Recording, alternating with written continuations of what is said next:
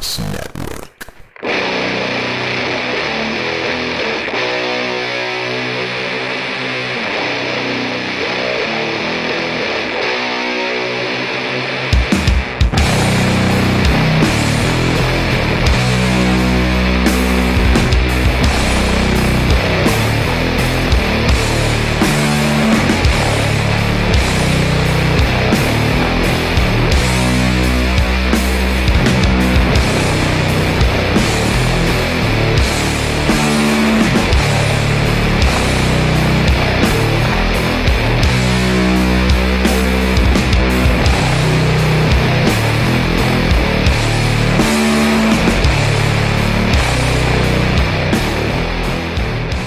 Guys, welcome back to Exploited Cinema, and this is episode 74.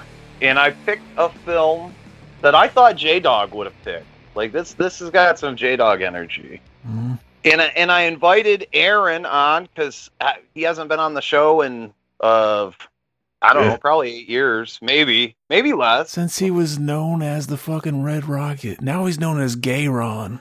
J Ron. Oh, okay. Wasn't that that big uh, stock market scandal back in the 90s? Oh yeah. And A couple of those guys hung themselves over that whole deal. As as you do, That's fucking metal. Exactly. as I'm nearing myself. No, it's good to be back, man. I I think I was on uh, after the Red Rocket days, but maybe just a couple times total. But it was like eight to ten years. It is a long time ago. We were arguing before the show. I was like, "Yeah, man, it's been like ten years." Like, no, no, it's been eight. I'm like, okay, it doesn't matter. Fucking all right, eight, nine, eleven, whatever. Long ass time. I feel bad that I had you hadn't been on, back on the show in a while though, and Well, you guys were gone for a while, so too. Mhm. There's that. we were gone for a while, and then you guys shifted gears for a while and became like an interview show. Well, kind of. I mean, you we tried that. And and let me tell you though, that was a lot of fun, and it was actually really successful. But it was way too much work. Yeah, Uh, it was, it was cool. just- It was too much work. I mean, people. It's different than just doing a podcast because when you're interviewing somebody, they're bringing in people that don't know you, right? You're using their clout, and and that's good. So you get a lot of hits, and you get a lot of new traffic, and hopefully people that stick around. Um, but it was just so much work, man, dealing with the people and having to actually. It made you feel like a. It made me feel like I was actually a producer trying to keep these interviews scheduled and talking with people. And then it became like work because you know their handlers will will send you stuff you can't talk about and what you need to bring and it's just it kind of became a hassle and it wasn't so fun. At some point, it just becomes like work because you're always talking about like whatever their new thing is to promote instead of what like kind of what you want to talk about. depending like on the person and how like quote unquote big they are yeah it's weird. I mean when you when you stick it when you keep uh, smaller or more niche yeah man you could talk three hours about god knows what but um some of the people i was talking to is really exciting but i don't know i just it didn't feel right to me It got to the point where he had to turn down interviews. He turned down Dolph Lundgren. What a fucking beta. really. dude i almost almost got an interview with michael keaton too that was pretty fun Oh, that would have been fucking awesome. it was just uh I don't know. Uh, at first it was cool and exciting and after a while it's like I just don't give a fuck about these people anymore. It was just people. And um I have more fun talking with people like you and Zach where we're, we can shoot the shit and just relax than trying to compose myself and talk to somebody that's going to forget about me in a month or and, and then at 30 minutes later and it's just so robotic. It's just not the same. See, I thought like if we ever bring back interviews, we should do them like the Eric Andre show, where it's just like a fucking like what the fuck is going on, like just super awkward and shit. That'd be great. Yeah. Well, my my dream is I think it'd be cool to have guests, but it has to be I want it to be on our terms now. I want our podcast to be big enough to where people will come on and just be on our show and shit to shit with us, watch a movie with us. Obviously, I think that uh, thins out the possibilities, but that's that's the only way I would consider doing it, really.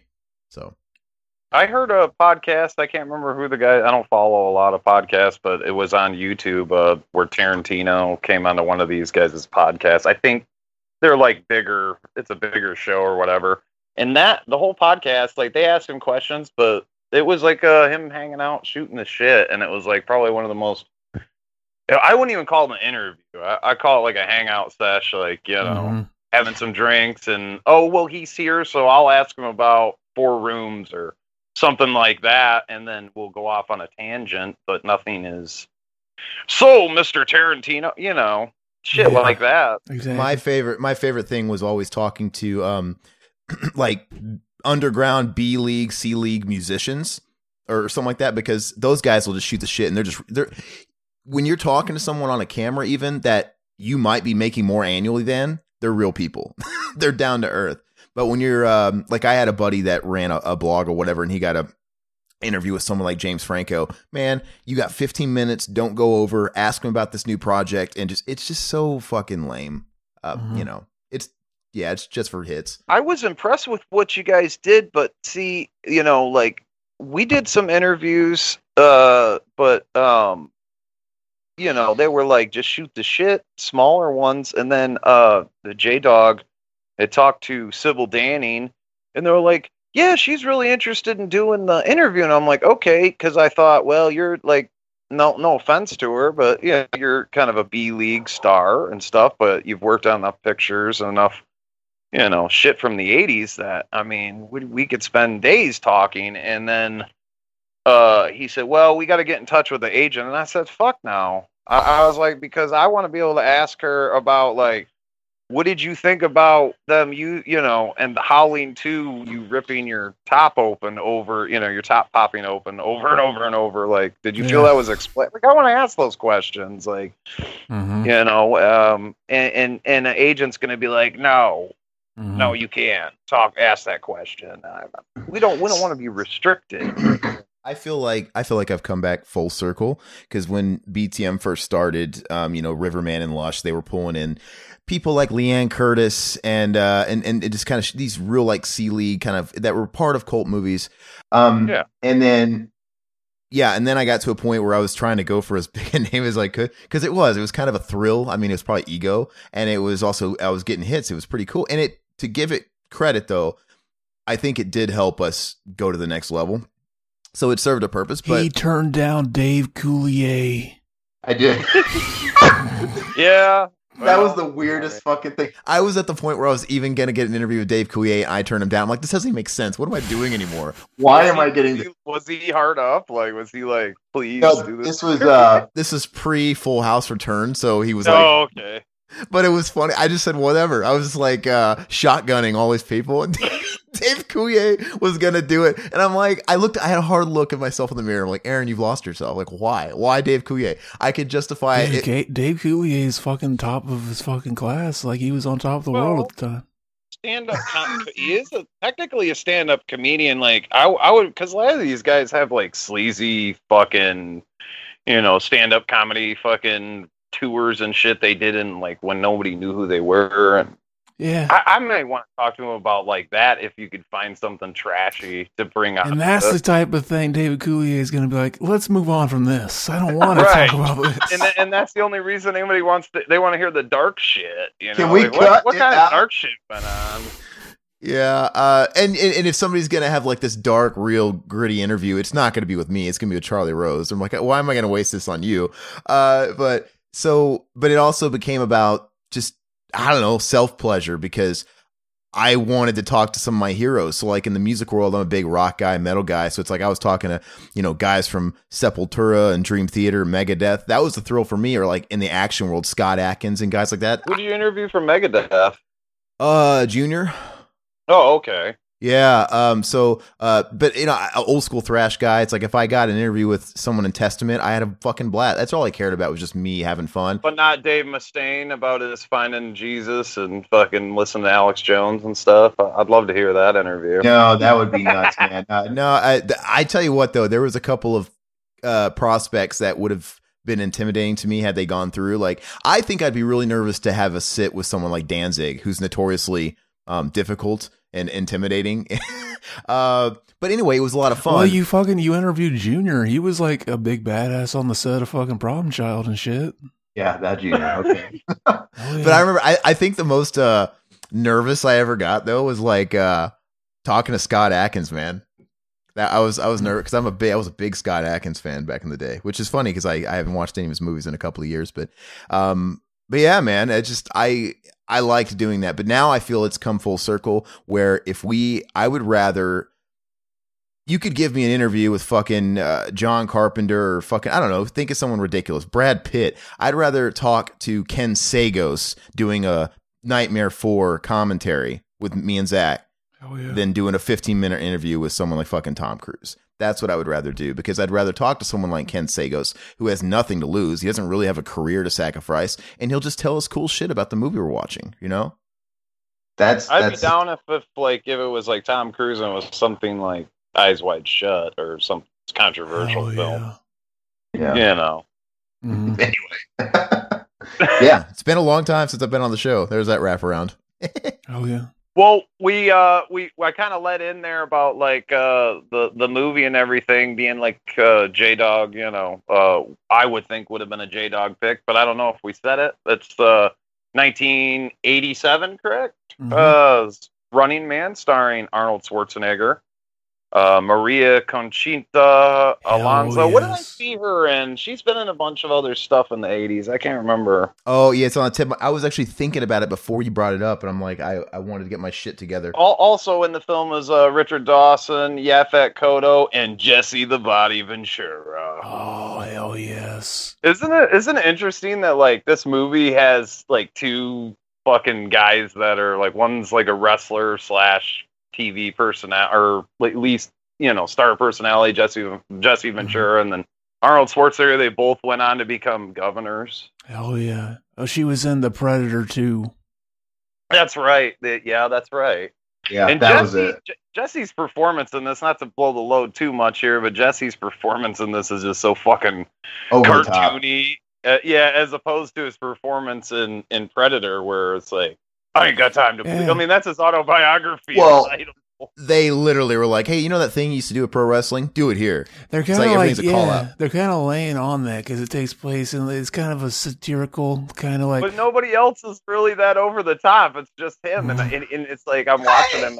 Like he, you're better than that, bro. well, the people he's he's fighting are kind of like wrestler Yeah. types. Yeah. Dynamo, Sub Zero, like, clap if you love Dynamo. They're all kind of Oh, like Saul's my favorite. Mhm. Yeah, I think they're all. But you're right, though. Like, I think you're talking about how Jesse the Body or Captain Freedom, rather, he's even like that when they're not even on script, and he's like not being televised because Mhm. you know you'll see like instances where he's being kind of over the top. I don't know. I, I think it's one of the highlights. Mhm.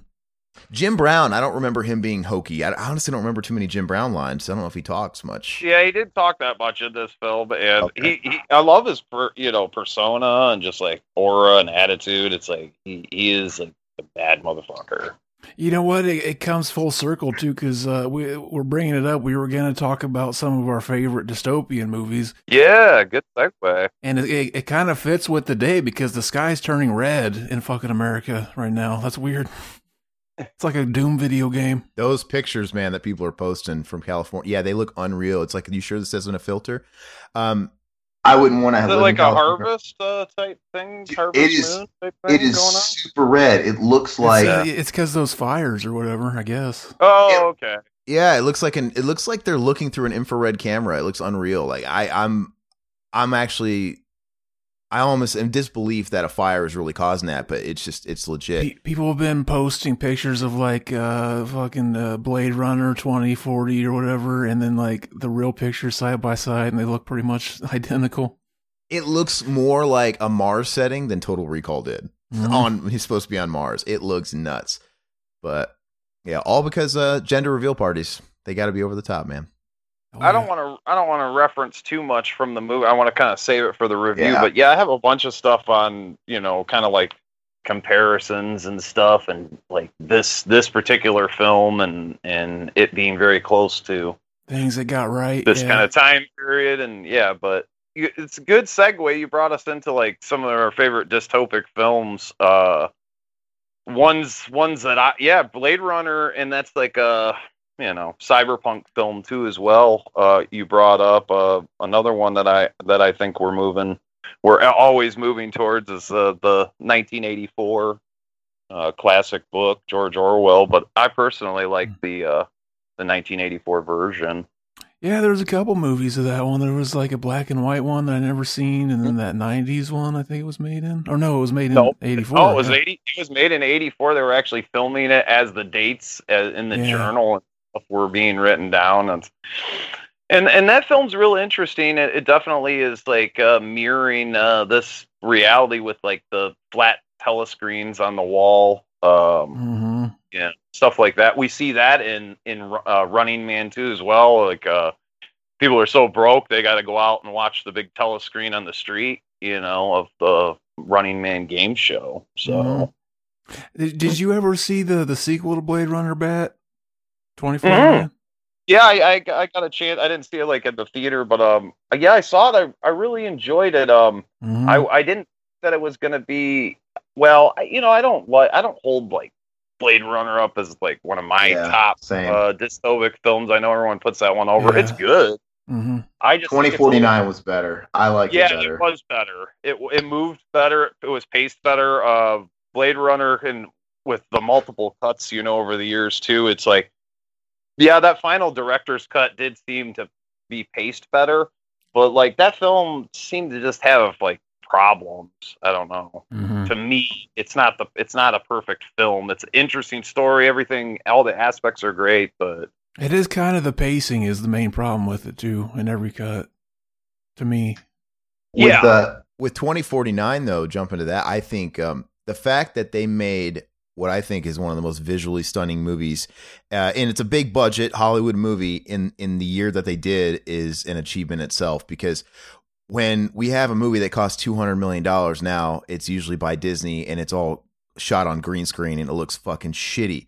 Um, technology it was serving that movie uh, the the blade runner sequel. I'm like why can't all movies look as good as that fucking movie today? But they don't Well, That the guy- problem the yeah. problem is is that they're not they're not using actual like physical locations to enhance it, and that's what the original Blade Runner. They were like uh, that final director's cut. They went back and enhanced like I'd heard that they used like a piece like a prop of the Millennium Falcon to build the city in the background, and like you Mhm. know you look at that original footage and it, it looked pretty shitty. So hmm I can't. I love the 2049. I can never pronounce his name, so I'm not gonna. The director, I, I'm gonna butcher it. But he's got Dune coming out, um, which Dune, yeah. I'll have. I- Normally, when I when I heard about a Dune remake, I was like, all right. But I've watched every one of this guy's movies, and they they're he's super consistent. So I will give Dune a chance, hundred percent, because uh, he's he's pretty much. I think is yeah, this is gonna be the definitive Dune movie because like you know people,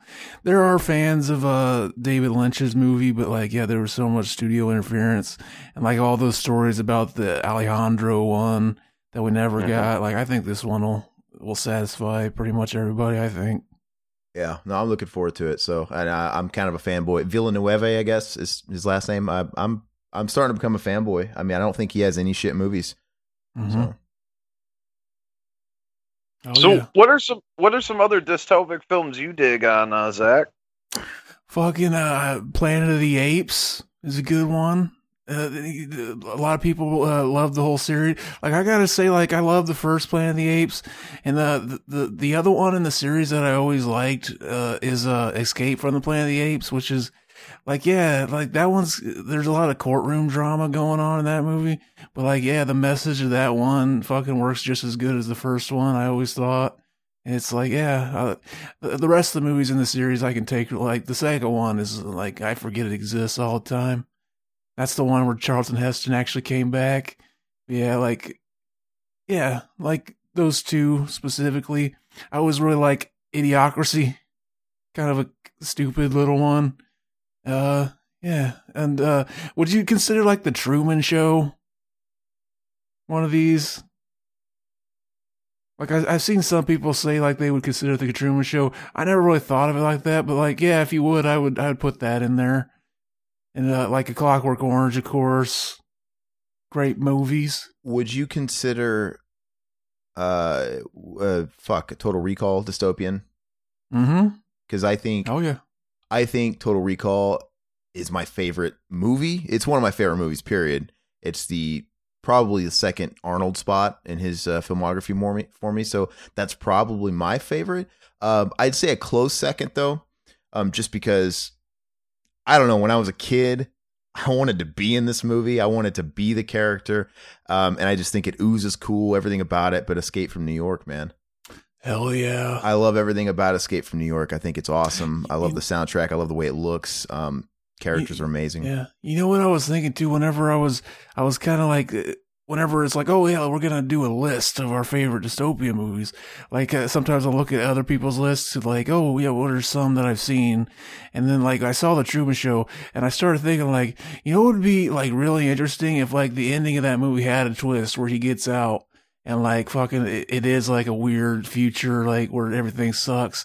And then they could make a sequel where it touches on the whole like, uh, like what's that called? The uh, fucking uh, uh, like when the the person that is, is like kidnapped starts to fall for their their capture. Stockholm Stockholm syndrome. Yeah, it could be like uh like what's better, like uh, a comfortable lie or like a sad, like depressing truth. Like that would have been an interesting sequel for that. Yeah. You still there, Bat? Did we lose you? Sounds like we did. There he is. Yeah, I was There? gonna. I was about to message you. So this fucker decided it needed to optimize an app and just Oh. restarted. Update, yeah. Where did you? I asked you about uh, your your picks on dystopian films. Oh, you didn't hear any Sure, of you that. rambled on for a minute. Yeah, yeah. Zach Zach gave his list, and then I I shared my affinity for Escape from New York, and Okay. Do you have anything to say about Planet of the Apes series or uh, the show, the TV show. uh the, I the movie series? Oh, okay. Yeah, sure. Because we covered it. The other one in the series that I always really liked was Escape from Planet of the Apes. That's it kind of has that courtroom drama thing going on, and I really like. I think those both those in the series have really good messages, and then like the the like the rest of the series I kind of forget, especially like the second one where Charlton Heston came back. You remember that one at all? Yeah, that's my favorite. That's my favorite of like the sequels. Is Oh, okay. uh, where we're is you're talking about the one where they're worshiping the bomb? Oh yeah, yeah, yeah. Yeah, that one's badass, dude. Where they're like fucking some kind of mutants or whatever. For some reason, that one never connected to me. I, like I need to watch them all again. I got this like the whole set recently too. Yeah. Um, I guess another pick would be for me would be uh uh Fahrenheit 451. Um, I never again, seen that. Yeah. the film I they did a remake and I haven't seen the remake, but I'm talking about the I think it's from 68, maybe 67. Uh maybe Godard did that one or Yeah, the uh, remake is a HBO. French. Yeah. Oh, the remake. Well, I'm talking about that. Well, I don't know how many cut how many versions, but it's the six, 1960s version and I thought it was interesting because uh, you know, they had flat screens hmm in that one too as well like telescreens and like i don't know. It, it was very much like um shit. Another one is really good is um uh brave new world. I don't know if you guys have seen or read even read brave new world um. Did they ever make a movie of that one? Yeah they did this tv movie with the kid from the bates motel tv movie Oh. and uh, it's fucking good, man. It's actually on YouTube. Uh, I've seen it probably ten times. It's it's a TV movie, but it's pretty. It's got it's got all the books elements and stuff in there, and it's kind of sleazy, like how they don't really. There's no like husband wife thing, and like all the babies are just man, you know, like grown in a lab basically, and like Mhm. everyone's like has like it's, it's like a thing to sleep around and like they tell them like if you're not sleeping with like five different men like there's something wrong like So they got that right. yeah yeah it's real sleazy like it's not nobody's tied down with anything and uh that's kind of how um have you seen uh, uh logan's run that's kind of how that is too I haven't seen that one though. yeah, I never saw it. logan's run is pretty good uh what's his name um york Michael York. Michael York. Yeah, Michael York. Uh, yeah, I recommend that. I can't believe they haven't uh, remade that, and it's got the dude who was the lion in Wizard of Oz is in it too as well at the end. Dog. Well, I Yeah. must have been old as fuck.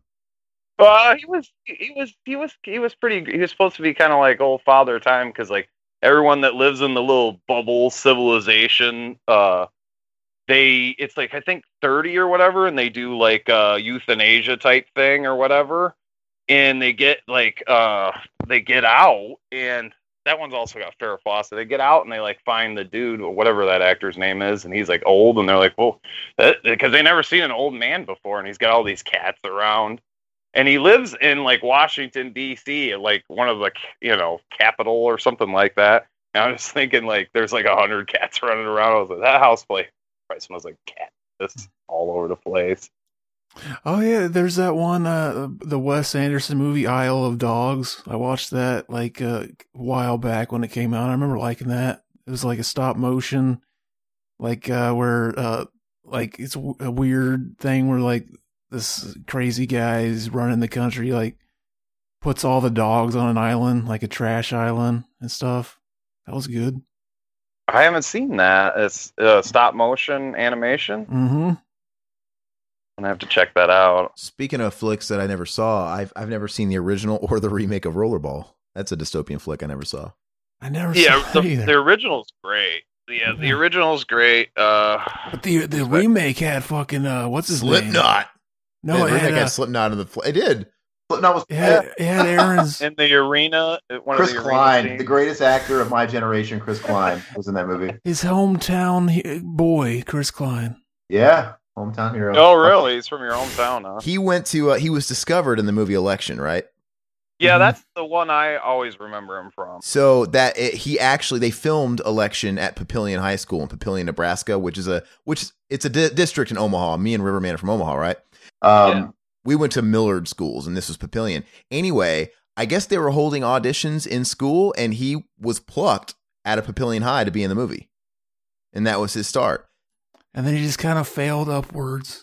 He failed. He really did fail upwards, man. He's a shit worthless actor. And I hope he's not listening because I'm sure he's a great dude. I don't. I don't hate. him. I don't I hate do. him. I think he's a terrible actor, dude. But no, I'm not going to shit on his brief success. you you ain't gonna fucking uh, harsh his drip. No, I'm not gonna harsh his drip. I think uh I just remember I think there was a video for what is Slipknot play Heretic Anthem or something, something from the Iowa album. That was it. That's all I remember. that remake. I don't know. Uh, did you go? Uh, sorry, not not go. Bad. Did you want to uh comment on the ones I did, just so it doesn't look like cold in the edit?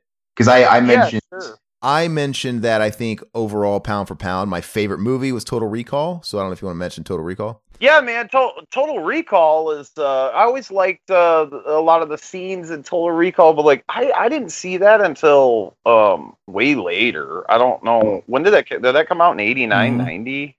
I think it came out ninety. Yeah. right. Yeah, I don't I don't know why I I missed out on that one when it when it first ran. I I never saw I, I guess I never saw it on like a movie channel either until Mhm. I rented it years later. Um, you know, like Running Man I saw before, so and then he did that sixth day too as well, Arnold did, right? Not as good a flick, but yes, he did. Yeah. I just thought because I saw Sixth Day maybe before a Total Recall. Nah, maybe Really? But Okay. yeah, I don't know, but I saw them maybe very close, and I just thought they were they were both very uh, similar. they were too samey. So after I've I've grown up with Total Recall, I've been watching it as early as it as I was able to. So probably five, like whenever it went to the movie channels or I don't know. But all I know is I saw Six Day later on, late in the nineties, and I'm like, man, this is I know it's not the exact same movie, but like this has overall been done before. Why would he be in this movie when he's already been And the It's like a actual- sequel. He has a And it didn't have a three-titted alien, so no, it was uh, it was pretty weak. And that was like and Robert Duvall's totally wasted in that movie. Um, I don't know. It just it's just not that good. It's not the worst thing Arnold's done, but it's it's not good either.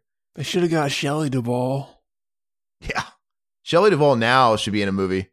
Oh, pre yeah. pre schizophrenia or both. yeah, has she been seen since that Doctor Phil episode? I don't Mm. know, but that reminds me that that's another good one. Kubrick, he did fucking one of the greatest dystopian movies, Clockwork Orange, baby.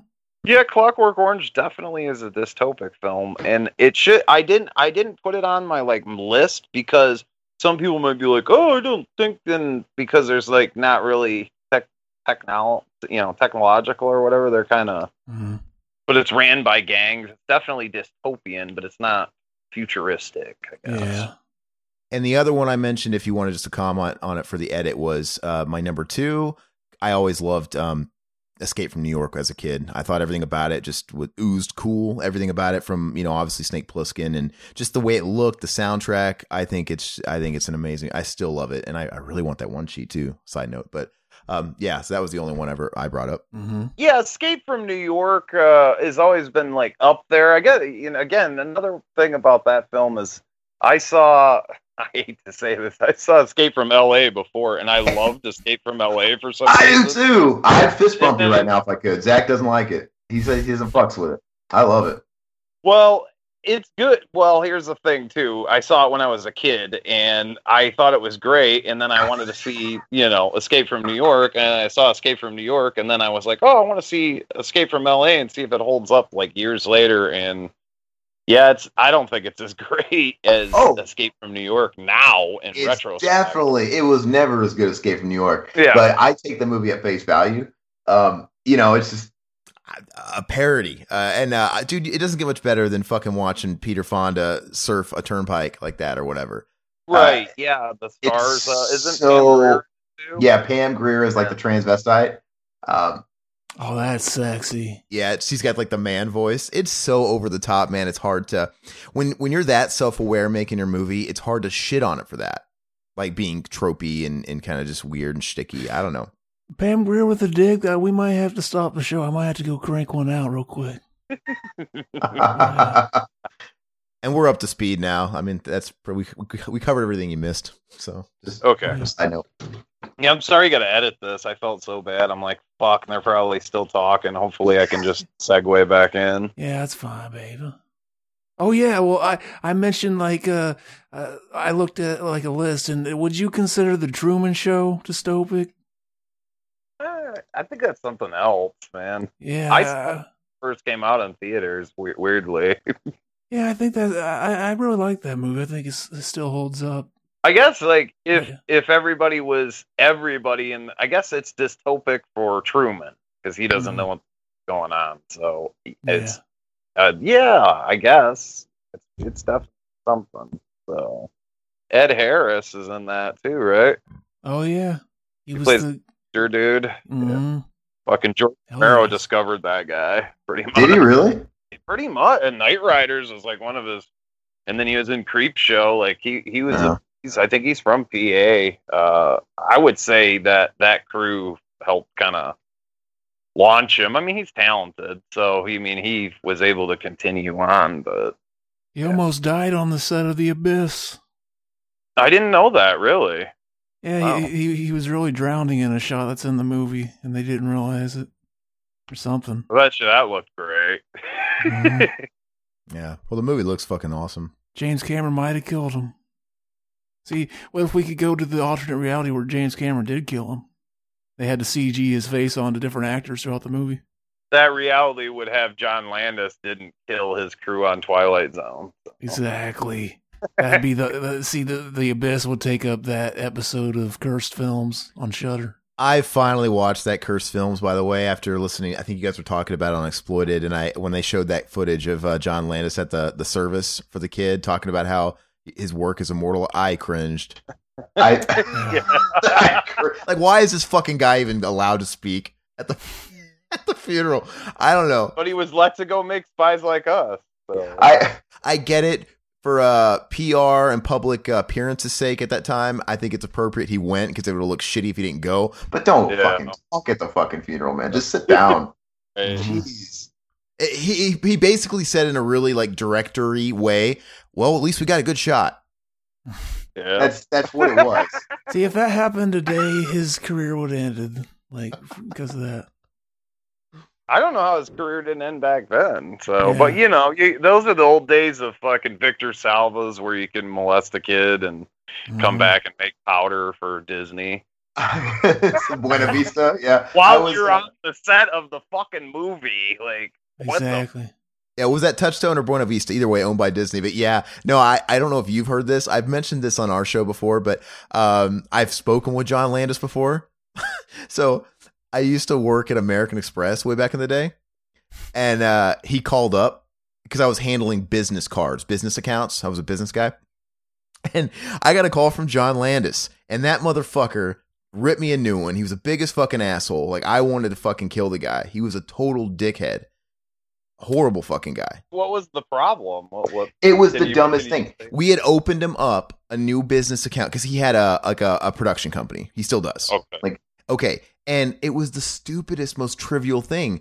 Uh, whoever um actually was initiating that account, he um they made a typo in his name. So I don't remember what it was called, but like if it was Landis Productions, let's say they did Landfis, like you know, just a typo, whatever. Yeah. And this guy, there was no hello, there was no hey, I got an issue, can we help? This guy fucking came in swinging. He told he he cursed me, he cursed my mother, he fucking wanted to eat my firstborn children. It was like the end of the fucking world. He was I've never dealt with somebody so unruly and so You should difficult. have asked him if he killed any kids recently. Dude, I dude, after the fact, no, I regret. I have regrets, man. Like in you know, when you're in work mode and you're in the moment, it's just like, well, yeah, that would have cost me my job, Zach, too, but but it, it almost would have been worth it. And then out on my way out with my pink slip, I would be like, hey man, I know you guys record all calls. Can I please have that recording? Who do I gotta pay? For real, Like- like, that's that's that that's what it would be all about. I'd be like, check this out, John Landis fucking ate me alive. And then I and then I fucking owned him with a baby killer thing. No, but, uh, no, but it was like Hands down, the worst experience I'd ever had. And I had to chill this dude out. And um, at first, I was going to be like, hey man, I love American War. But dude, I, I didn't let him get to that point. I'm telling you, like, as soon as I talked to that guy, he was not letting me breathe. and by the end of it, said I, you loved this segment in Twilight Zone. yeah, I, sh- I should have. But like I said, by By the time I was trying to defuse the situation, man, I was like, I don't want to fucking even tell this guy. I don't even like this guy as a person. I'm not gonna fucking compliment anything. And uh I, it wasn't a big deal. I'm like, bro, I fucking, I'm hooking you up. I'm gonna overnight you like fucking 36 cards with the correct spelling. You should Like, be like, hey, this is a stupid fucking mistake to make, John Landis. I didn't know The Stupids was like an autobiographical type of movie. yeah, like so it was. uh It was the weirdest crybaby spill milk fit I've ever heard from somebody. You know what I mean? It was so weird. Here's what it's- Aaron didn't know is that he his favorite hooker wasn't able to come over and blow him that afternoon. yeah, He's I mean, already pissed off about. He's already pissed off, and then when he saw that fucking mistake, that was it. It, no, exactly. It was a straw that broke it type of situation because it wasn't a big deal. Like we, I mean, he's a high dollar client. We we literally overnighted him all these cards. Which, by the way, his account was fine. It had no Yeah. Uh, affecting on his actual account. It was just physical plastic with a weird name on it. It was like, what the fuck, bro? it probably literally ruined like a day's worth of like a transaction he tried to make. Like, oh, they fucked up. Oh, I can't do this. And then he had to wait like 24 hours. Not even, not even spilled milk. Anyway, that's my that is my experience with John Landis. And if I ever got to meet him in person, I'd be like, hey man, you know what? I used to be a blue collar motherfucker too. and you fucking ruined my night. and he probably he left me a terrible survey. That motherfucker. Did he really? Oh He fucking did. He left me a fucking John. I want. I should ask for a printout. Can I please have the printout of John Landis' survey? With his signature on it. Imagine It if like, so- imagine if they gave you that tape and one day you did score an interview and you just played it for him live on Oh, the air. that was That was me. awesome. Like, It'd be like in uh it'd be like in that moment in Batman Returns where uh the penguin's getting doxxed by Batman and he plays that recording. He's like, I didn't say that. I just start playing these fucking clips. Oh yeah. Yeah, I don't know. That t- I'll end it, but the, the that job was kind of cool for that reason because we'd get a lot, especially the department I worked in because I was dealing with high business and you know the people with like um the black cards, right? Like you got millions of dollars, billion. So I would I would talk to people like, dude, I talked to fucking Donald Sterling when he was going through all that racist shit. Remember him, the Clippers owner? Oh yeah. You know, the guy's worth like five billion dollars and he He, was making his own use phone his calls. black card. Yeah, yeah, exactly. But uh, See, I don't even remember. I don't remember exactly what he was in trouble for. I just hope that joke makes sense. I want to say uh, the morning after I dealt with John Landis, uh, the person I worked directly with in my little office or whatever, he uh, got a call from Chino Moreno. I'm like, man, why can't I get fucking Chino from the Deftones, man? Why I gotta get fucking Baby Killer and fucking Wet Dick? You know, sorry, sad. It's I don't know. Why can't I, get the stupids? Why do I have to get the stupids? Yeah, why can't I get the stupids? Tom Arnold would have been all right. Anyway, that's it. That was a sidetrack, man, but I thought it was relevant. Oh yeah. We'll we'll keep we'll keep it in. Oh yeah. this is uh this is you know we're we're kind of you know um it's kind of like a J you know like kind of like a throwback J Dog style era uh show. So whatever whatever and intro is always whatever the fuck you want. So And any chance somebody can trash John Landis, you know, Mhm. and and it's relevant to a past show we did. So there you go. Connecting the dots. Well, we should probably uh cut to a break so we can we can talk fucking 1987's uh Running Man. Fuck Oh, yeah. So Zach, take take us into the break. Take us into some wonderful yeah. sleepy trailers. Exactly. You are listening to the exploited cinema, and we are fucking gonna be back. We're gonna talk about the running man, baby. Get your dick wet. In the year 2017, an innocent man accused of a crime has a choice hard time or prime time. Sensational. Perfect contestant. I want him. He must pay or play the running man. On your mark. I'll be back. Go! The highest rated TV show in history. Guess they want us to stay. It's a game between life and death.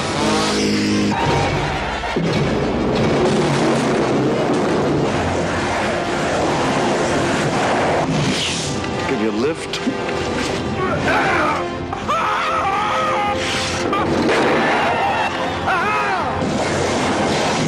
Arnold Schwarzenegger is the running man. He's playing for a prize. The prize is his life. How about the lights? The running man.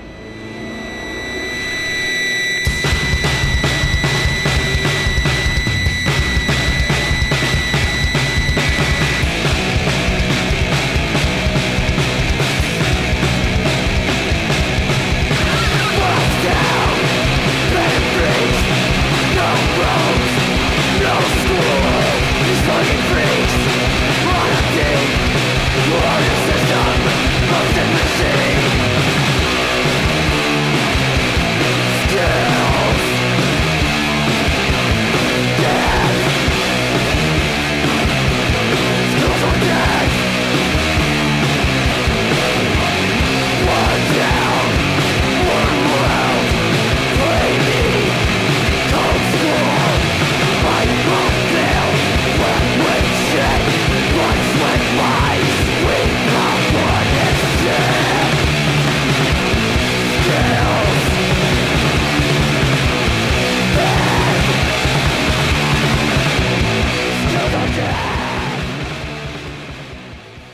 Welcome back to Exploited Cinema, and we're going to shift gears and start uh, talking about 1987's uh, The Running Man, starring Arnold Schwarzenegger.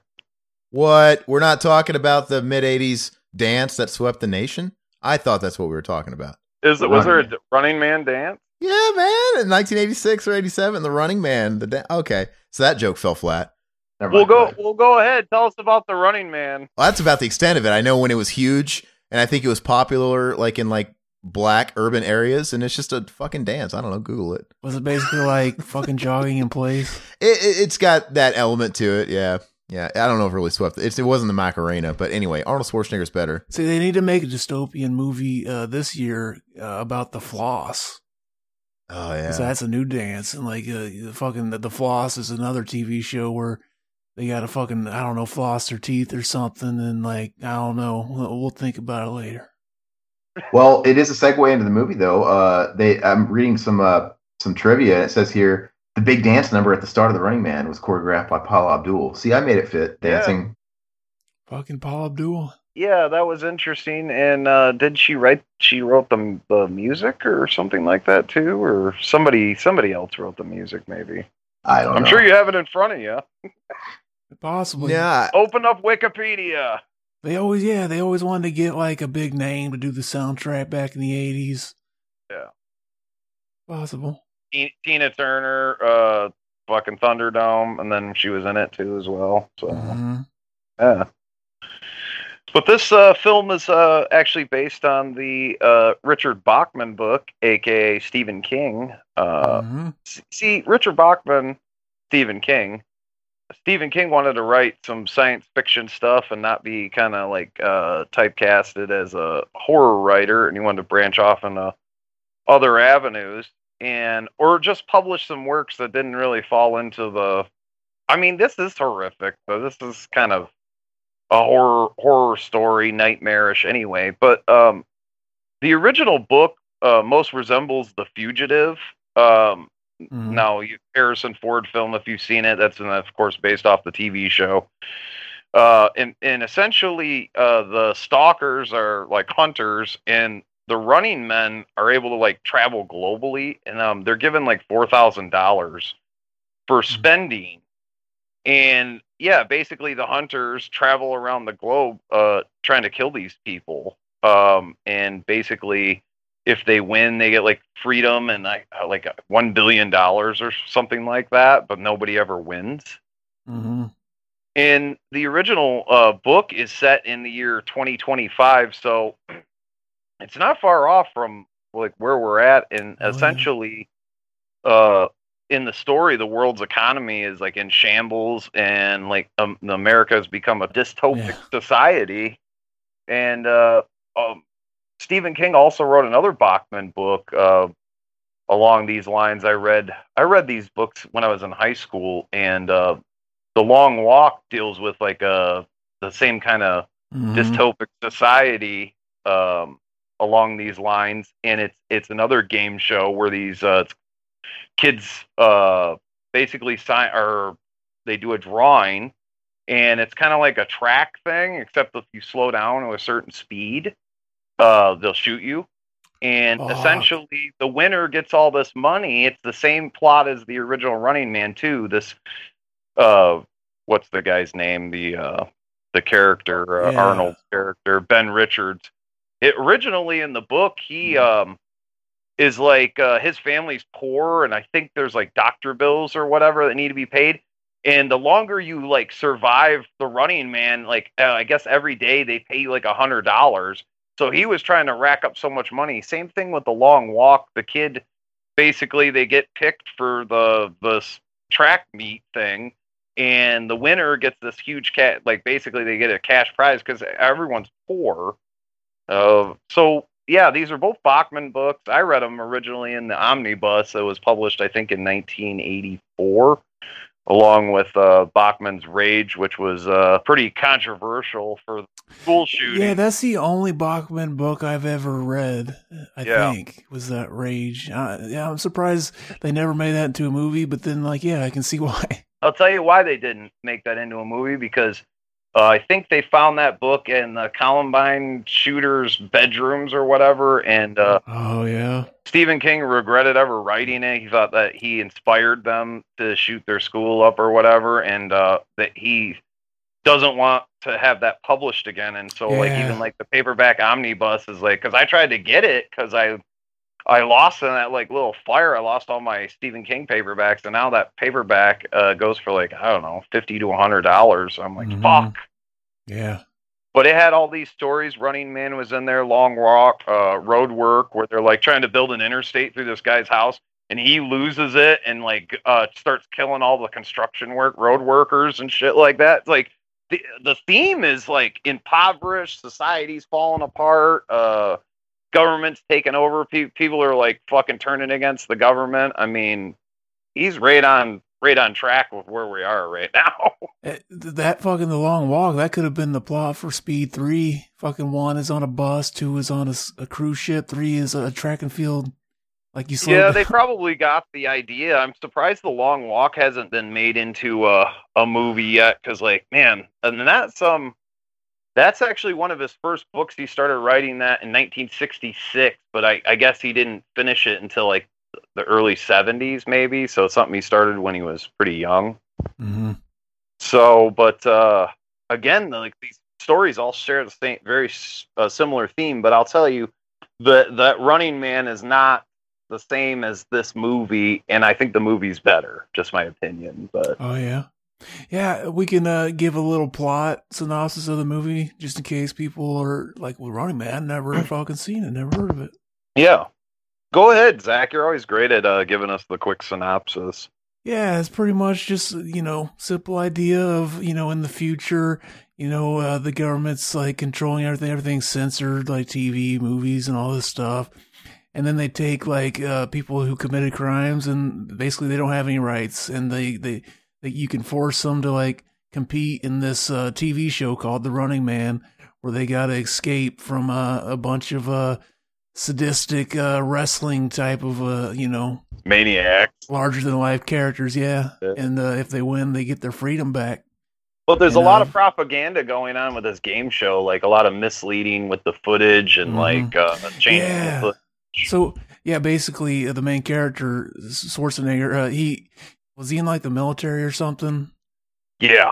and uh, Yeah, like and- yeah, he they wanted him to like shoot some people, and he's like, no, he refused to do it. You know, uh, they they lied and said he was responsible for the deaths of all these people.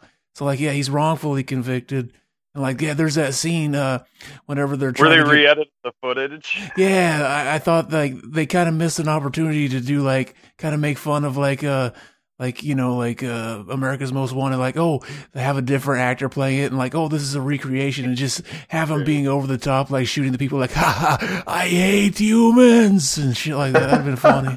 Yeah, like a sadist, more sadistic sicko. like he, he, he like takes a bite out of a baby and throws it out of the fucking helicopter. Right. Exactly. Yeah, so him and like some buddies, like they escape from prison at the beginning and they're like put in there too by the uh guy running the TV show and then the woman that uh he tried to like uh kidnap to get out of the Well, hold on. They got those uh, little necklace things. Have you guys seen the Rutger Hauer film? It's called uh, Wedlock or uh, Mhm. Deadlock, where they No. it's it's like the same thing. Yeah, fucking. That's got Danny Trejo and it's from the '90s, man. Like uh, they're put in like a prison thing. It's kind of like that that one fucking dystopic film. Um, Cube. I don't know. uh, I don't know. I'm getting I'm getting off fucking topic here, but anyway, yeah, They do do that. Yeah, there's a couple movies like that. I, I'm actually surprised. Like, I could totally see people arguing, like, yeah, we should do that. Like, you know, Right. like, uh, just in case somebody gets out, like maybe one of these rapists, they, they, you know, escape prison and we, we, then we don't have to worry about it. Then their head will explode once they get so far. And yeah. then, like, and then, like, we can see all the, like, times, like, oh, somebody was sleeping in their bunk and it just malfunctioned and blew their head off. Un unless they deactivate it, like in this movie or eventually in that movie, they were able to get him off. So there's Mhm. that. Yeah, like one of the guys and their one of his buddies is like a hacker who can hack in and like you know unarm all these like security devices and shit. Yeah, he's the nerdy looking guy. hmm And it all comes to like you know uh, the climax where uh, he's uh fucking fighting against uh, the guy that runs the show, trying to like get to like the area where he can uh, get the proof that you know the unedited footage. Killian. You know, what? fun fact. Yeah, Killian. Yeah, he he sends Killian down into the fucking thing or whatever, and it like jumps, and it's pretty much implied that he's not didn't survive the launch of the pod thing or Yeah. whatever. It was a it was a death shot. I'm he and he, he has to give some one liner when he's loading him up in there, and I don't remember what it is. He says something for launching him down, Mhm. um, and I don't know why I can't remember it, but um, yeah, I love it. The best line is the old lady when she says he's one mean motherfucker. Uh, yeah, because uh, like they they take bets on like who's gonna win, and they're supposed to bet on like the the wrestling figures that are like oh, but then after a while they start realizing oh this guy's fucking killing them all, so that she bets on him to win. And he's like, "You can't do that. You got to bet on one of these guys." And she's like, "No, I can bet on whoever I want. This guy's a mean motherfucker." And so, yeah, everybody starts changing their bet to Arnold Schwarzenegger. Yeah, It's so funny though, like the one-liners in that movie, they they are a plenty, and I think this is when Arnold Schwarzenegger this, he, they were very self-aware. this is the point where they became very self-aware of the one-liner because they're so over the top and cheesy to where they're they're not really that good, but yet I still love them. Uh, like yeah, when he like. Hey, you Christmas tree, which makes me laugh. He, I think it's Dynamo, and then of course Sub Zero. Uh, that one honestly is so stupid. Chill. What he's like- was that the chill out one? Well, no, he goes at the end when he kills him. He's like, Sub Zero, now, Plain Zero. Oh yeah, that was Every time you hear that, it's like, what does that even mean? But then Yeah. you watch the movie and playing in in context, it's like, oh, he's basically saying, oh, he's a zero because he lost. I guess. He's a loser. Yeah, yeah, that's exactly what it means. It's just, yeah, on paper, it doesn't, uh, you have to have some little context. it's about when Arnold like you can see he, he's he's got a fairly decent grasp of the English language finally. And but also I feel like that line right there was so shitty because like they had something better, but every time that he said it, it sounded horrible. So they just like last minute were like, okay, well, can you deliver this one? Yeah, it's I don't. possible. Yeah, yeah. Like his first movie, they had to like redub all of his lines and shit. The pumping iron or whatever. The uh Hercules in New York. Oh, Oh, yeah. yeah. yeah. I've only ever seen the version that has his actual dialogue that released later. Hey, there was a there's a couple of cameos in there you missed too. Uh, remember the whole like underground resistance group, right? You got Mick Fleetwood and you got Dweezil Zappa, Mhm. Which is Oh, kind of fun. Yeah, that's right. which is fucking random, by the way. It's like, hey, let's cast Mick Fleetwood and Dweezil Zappa, but uh, it's just So, yeah. interesting. And uh, Basically, this movie is set up like a video game where, like, oh, you go through levels and then you got the big boss at the end that you got to beat. And, like, it's, fun, yeah, it's ba- fun in that way. Yeah, it's really fun Mhm. like that. Exactly. Yeah, I think I saw this when I was like, it's weird. I was probably like six, and like, because there was like no nudity or whatever, I just assumed that it was like okay. I, I went over to my uncle's and like one of his girlfriends put it in. They didn't show Maria Conchita's tits. Yeah, that's you know that that probably would have been a dead giveaway. I probably would have never saw this that early if that was did happen. But uh, Yeah. I'm sure it was in the original script, but she was probably like no. So I always thought um, her face was a little too handsome for me. wasn't there a showering scene? There was like a showering scene with her. Like Maybe. there's Yeah. uh, there's a lot of missed opportunities of sleaze in this, and um, you know you got an R rating. I mean, you should have like it, like the girls could have been dancing at the beginning with topless. You know. yeah. I, I like what you said, Zach, about it kind of playing off like a video game, and that is what I think is so fun about the movie, and that's why I like a, a shitty movie like the Mortal Kombat movie because this movie is like a climbing the ladder, right? It's it's same thing with Mhm. Mortal Kombat. They're just you know climbing the ladder till they get to that that that final boss or whatever. Yeah, I've never really thought about it like that, but and it's funny because this movie actually inspired a bunch of shit, including what that Smash TV, that arcade game. Remember that? Yeah. Whereas, whereas essentially the fucking same premise, right? You're like in this competitive, deadly game show. Uh, not to mention American Gladiators, which a couple of Mm-hmm. years later it basically just ripped off this movie, which was awesome. and there was a, a movie tie-in game of, uh, for the movie that came out on the Commodore 64. And and Atari ST in 1989. I I didn't even know because it didn't come out for the Nintendo. So Mhm. And I'm sure it did the movie's action justice on those lame ass old systems. oh yeah, it probably looked so good. 60 no, it had 64 bit capabilities. Come on, it looked good. It looked awesome. if only LJN would have did the Nintendo version, we could have had another classic. It might have looked like Metal Gear Solid for all you know. Who knows? Oh yeah. We'll never know. Maybe I'll see if I can download it. Mhm. But uh, it's something I know we're just kind of jumping all over the place in this movie, but I I get immense pleasure out of hearing Arnold Schwarzenegger just say Killian's name. It's just one of those things where I don't know, I, Killian. He put such emphasis on it. I come for you, Killian.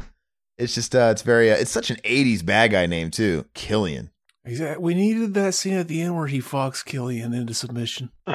Yeah, was uh w- Richard Dawkins? I get it. He was an established game show host at the time, so if he was a game show host, he was probably a working actor. Like they usually give those host jobs to actors. Oh, I thought you Was meant he- Richard Dawkins, the scientist guy. Dawson, Dawson, Dawson. Did I say Dawkins? The monkey, Fu fuck my monkey ass. Yeah, Dawson. Dawson. Pound my monkey ass. Okay. That So South did- Park episode. Yeah. Yeah. But uh yeah, Richard Dawson. So he had to have been an actor obviously to get the to get the hosting gig of Family Feud, but was he in anything as an actor prior to Family Feud or this movie? Probably not. No, probably, definitely not. I mean, but he was obviously an actor. I mean, he's so natural. He was so but it, I, I'm sure he He's got playing. plucked out. He's playing a game show host. Yeah, so he's playing like, like a a weird, fucked up version of himself. Yeah. Yeah. I, I'm sure game show hosts are acting to an extent anyway. yeah. they're all they're almost always actors that Yeah. get those jobs. I would think they're trained uh, like a, a newscaster or something like that. And some of these game show hosts, like um, I think like um, Pat Sajak used to do like weather or something like that. So he was already trained in that gimmick. You know what I mean? So It looks like uh, he might have done some like movies or TV series before he was a talk show host. yeah, it looks like he's on Hogan's Heroes. There you go. That's right, he was on fucking Hogan's Heroes. What am I thinking? He was like a main character on Hogan's Heroes. Yeah, Newkirk. episode of The Outer Limits and Alfred Hitchcock Hour. Yeah. Yeah, Did a lot of TV. Uh, yeah, so he came from TV. Here's another show, Rowan, Rowan and Martin's Laugh-In. That's way before my time. I, I, I have no idea. The new Dick, Dick Van Dyke show. So yeah, I mean he's He hey put man, he was on the Love hell yeah. So he he fucking made the rounds. He was on But the he, he put the charismatic chops of the game show host to play in this movie because he's you know, very charismatic, just like he was in the show. And obviously on Family Feud, he was very famous with kissing like all the women, like kind of almost to the point of being inappropriate. um, babies too, right? yeah, very very. Yeah.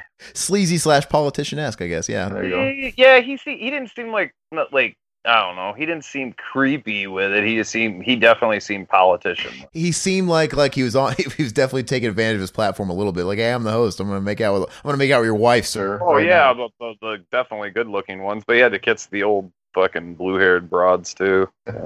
Yeah. But and interesting enough, I'm looking on IMDb, and this is like his at last acting credit. So he didn't Yeah. really. Mm. I don't know how long he was on Family. Didn't didn't he? Wasn't he on Family Feud till he till he died? Man, all I know is Ray Combs replaced him, and I know when I was coming up, I think uh, Ray Ray Combs was hosting the show. The guy that hung himself. Uh, Yeah. In '91, still. I bet you Richard Dawson went into like the late '80s to '90 or something like that. I guess I can look it up, but it's kind of blurred. But it's 1995. It says. no way. It looks like he came. It says that he hosted from '94 to '95, so it looks like he must have came back for a year He must have come back. Yeah. When did Ray for Combs one year himself? there, and then Family Feud he went from '76 to '85. So it, yeah, it looks like. But then this thing is saying like it says '94, '95 host, where it says the second time here, but then it says like 1988. So I don't know if he he popped back up in '88. He must. I'm going to see when Ray Combs hosted it. Um, You know what? I, I I didn't even realize this, but fun fact: this movie was directed by uh, fucking Starsky from Starsky and Hutch. Really? That's who that is? Yeah, Oh my god. Paul Okay. Michael Glaser. Hey, that explains it, man. So sorry to interrupt. Ray Ray Combs hosted it from '88 to '94. He killed himself, so I'm guessing Dawson came back to fill in. he, he had to fill in. yeah, I'm guessing he came back to sort of like uh, smooth uh, the transition over. Like, hey, look, this guy. It's really bleak right now. This guy killed himself, but we're going to bring back your favorite original host. That's what I was wondering. What was the phone call? Look, uh, yeah, yeah, he killed himself. What? Yeah, we're gonna need you to come back for at least a year till we can find another host. I mean, it's gonna it's gonna help the ratings. Like we're you know we gotta We got to brighten up this with uh, bringing back the the original dude. Yeah, I probably was just swept over. Yeah. See, I would have said no if the job was that bad that somebody's killing himself. well, yeah, that's why you originally got out of the game, I guess. I don't know if you guys watch much Family Feud throughout the years, man, but there was something about that gig. Do you guys ever see Louie Anderson host it? That dude looked like he finished a whole fucking bottle of Jack before each taping. well, So he always looks like he's about to have a heart attack. dude. Well, no, that's when he was getting extorted, right? For uh, the guy like trying to get money out of him for whole. He was a gay, right? And he was keeping it under wraps. And uh, that whole time he was on that show, he was getting extorted for money and blackmailed. And he just, when you go back and watch him now, dude, he is just sweating like a pig. He looks like he's one step from hitting a bullet. It's really depressing, and he has no energy. He's like, "Oh, let's play a feud." What a weird time whenever like getting figured out that yeah, that that could ruin your career, yeah. Yeah. Anyway, I guess I'm looking here, and uh, Maria Alonso here. She actually she also appeared in uh, Predator 2, so maybe that's where I. Yeah. s- That's Um, yeah. yeah. Yeah. So another little interesting fact tidbit because I always wonder what he thinks when they adapt his uh, books to film. But Mm, yeah. uh, I, I I looked up King, and he, of course he dislikes this film. Mhm. Uh, you know, because it partly follows his original story, but he really didn't like the casting of Arnold as Ben Oh, Richard, I so he didn't remember like that, it at all. He wanted an everyman type of guy or something. Well, Yeah, I- probably something more. You know, like that. What you're I agree. I agree uh, to an extent. I, well, I understand where he's coming from at least because Yeah. Arnold at the time, he was just your poster boy. He doesn't really fit anybody's. mo- When you're writing a book, you're probably not writing and describing a character like Arnold Schwarzenegger, an Austrian guy with a fucking gap he could walk through that's on roids. But he was a, a blockbuster maker, and it's I could see if I was the writer of that book, them putting Arnold in my movie adaptation automatically turns it to an action movie, right? It just it makes it uh maybe makes it something that I didn't intend it to be. Yeah. At the same time, though, you want a guy that could be believed to like kill all these like huge guys too.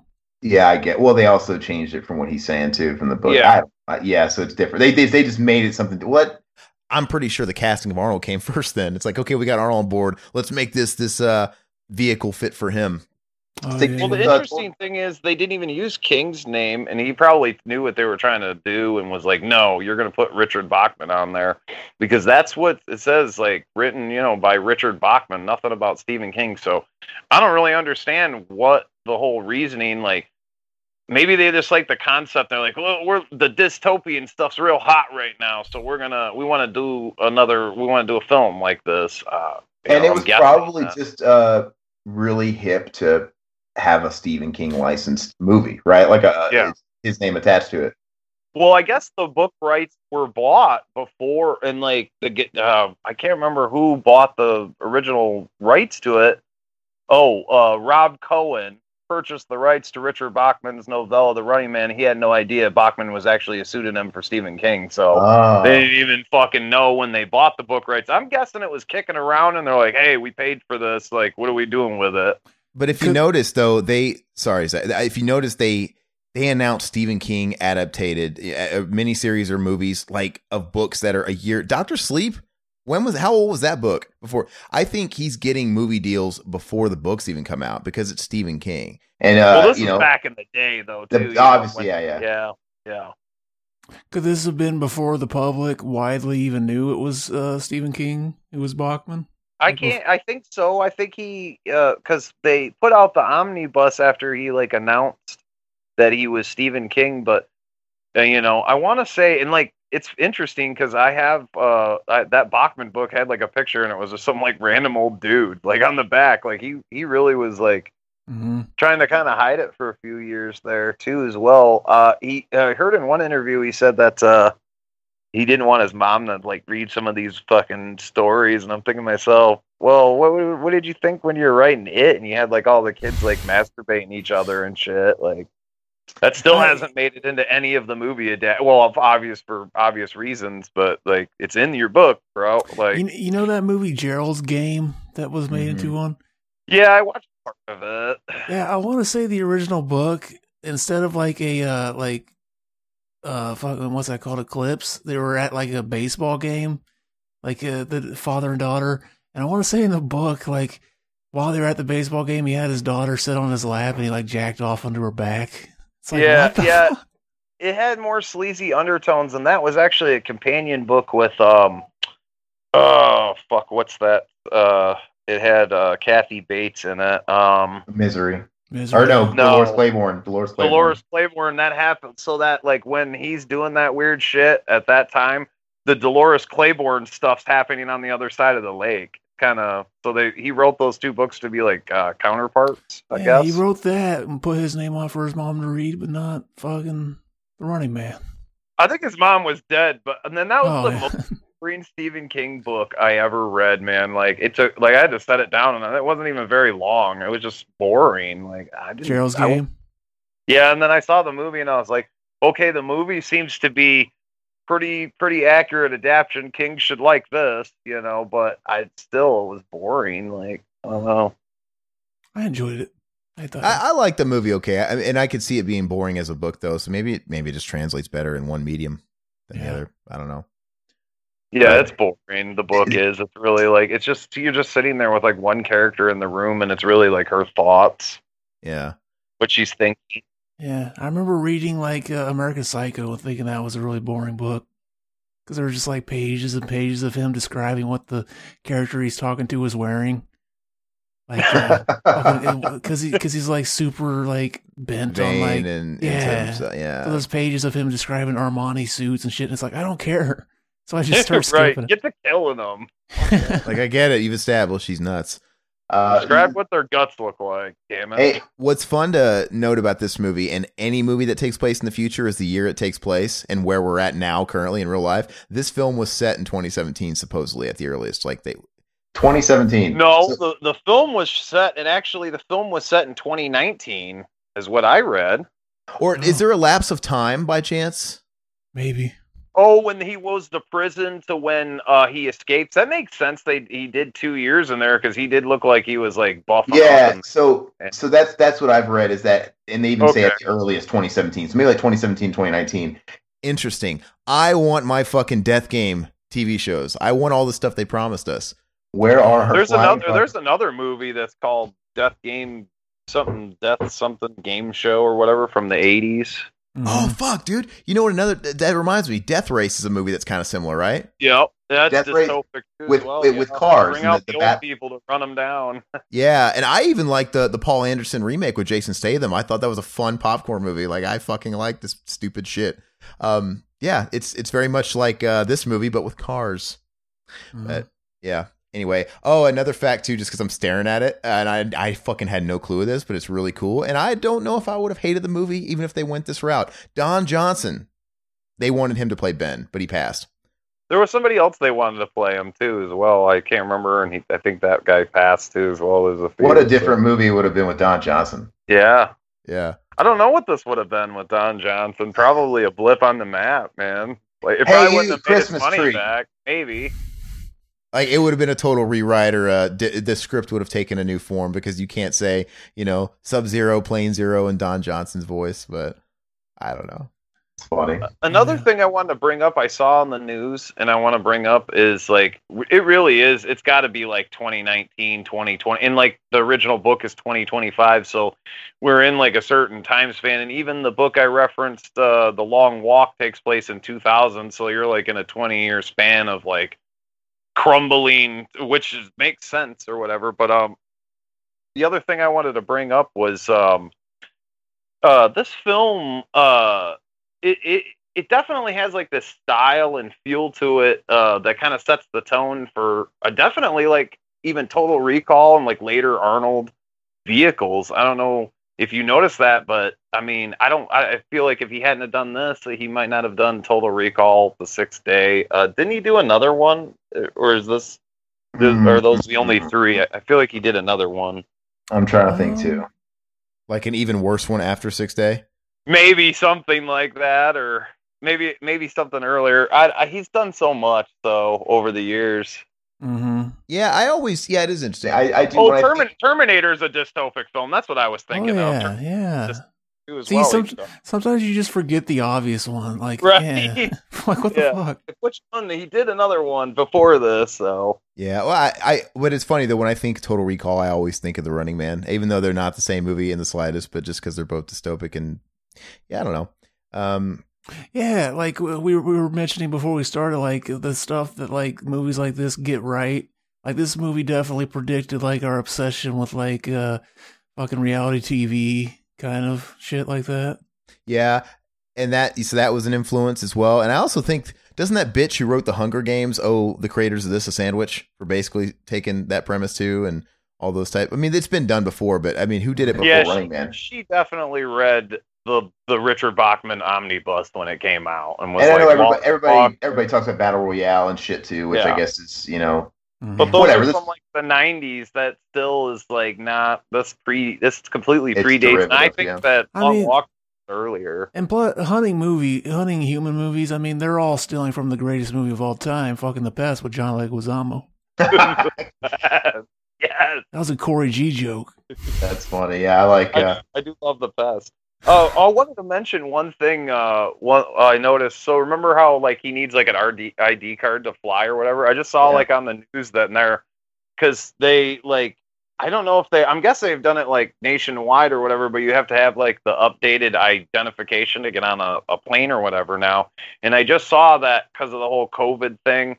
They have like this machine that you stick your ID in and it like scans it and then does like a, script or retina scan and everything and it was like that was the whole thing about getting on like uh, the plane was she's like you don't have a travel pass and Mhm. we're there dude that you have to have like a fucking travel pass But all you got to do is pretend like uh, you you can't find your shit, and they'll let you go through, just like you're holding up the line. do you think that works Yeah, that's what they did in the movie, and it worked. yeah i don't think that's gonna work anymore yeah, yeah. It worked in '87, but Mhm. it's not now. Oh, one little, uh, one one last little tidbit. Uh, when Arnold was running for governor, he rode around in a bus called the Running. Oh, I mean, and, and he was using like, uh, I will terminate the, my fucking opponent. He was using like puns. in his campaigns. I mean, I mean, why wouldn't you, right? exactly. I know so many people that were talking about how they voted for him because of the meme. Like, oh, it's Tom, it's fucking Arnold Schwarzenegger. Of course, I'm voting for him. That's why people voted for Donald Trump, man. I want. I wonder when he, uh, when in, when his opponent lost, he said like, you know, so and so, no zero. Hell Yeah. yes. The, the I mean, fucking law, the best line, man. I legit believe if someone like Dwayne Johnson ran for president, they would win because it's nothing but a popularity contest. Uh, and you got to imagine all the people that just don't know shit about politics that are just going to go off recognition. Right. I don't And know. just, uh, trying that, and it's not working out for him. well, Well, he's- God it's he's established himself being pretty crazy everywhere. I mean, everybody's pretty much got him. bi- he's established that he's definitely certified bipolar. Nothing, nothing against him. I it just, helps. yeah. I don't want him running my country. That like, I don't want him running the country like, or being having his hands like on nuclear weapons. Like, I don't. What might be a bad day. Exactly. I'm gonna suicide the country. hmm It helps if you're not going through a mental breakdown when you do it. That, Yeah. That's the that's the main thing. Be popular, not have a mental breakdown. But I feel like winning an election will cause him to have a mental breakdown too. Oh yeah. Like, yeah. one, he would he would he would be in disbelief and have to be hospitalized, and you know it's just not going to work out.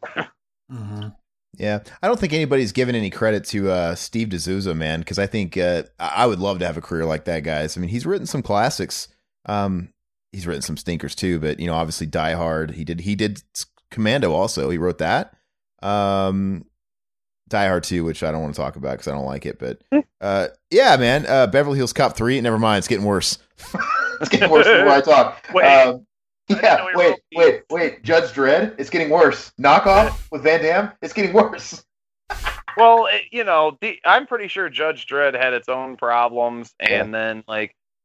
I was I didn't like that's another dystopic uh, based off comic book and Ah. um, I like the I like that reality and like I've warmed up to that uh Dredd just Dredd The new one, yeah. Uh, but I didn't like it at first. I really didn't. I was like, "What the fuck is this piece of shit?" Like initially, I saw it, and I really didn't like it. But I've seen it three or four more times, and I was like, "Okay, this this has got some interesting stuff." everybody was talking about that uh, Karl Urban Dredd, and I I tried watching it and I just fell asleep. It wasn't because of the movie, but I need to watch it again. I literally was tired, so I want to watch it. The original Judge Dredd with Stallone. I think it's just the biggest wasted opportunity because the movie itself kind of plods and it's got it's just boring, but the but it, it's got a lot going for it. I think it looks fucking awesome. I think the I feel are- like he was trying to do the demolition. Demolition Man Yeah, came Demoli- before, right?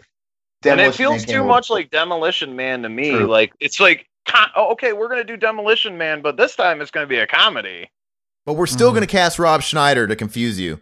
Yeah. because Rob Schneider's in both. I remember like a big reason people hated yeah, a big reason people hated Dredd was because like, oh you you got fucking Stallone to play this iconic character and because he's such a big name, you kept taking the fucking helmet off and people feel like you're not supposed to take and the he's not helmet off. supposed to ever. Yeah. Yeah. Yeah, it.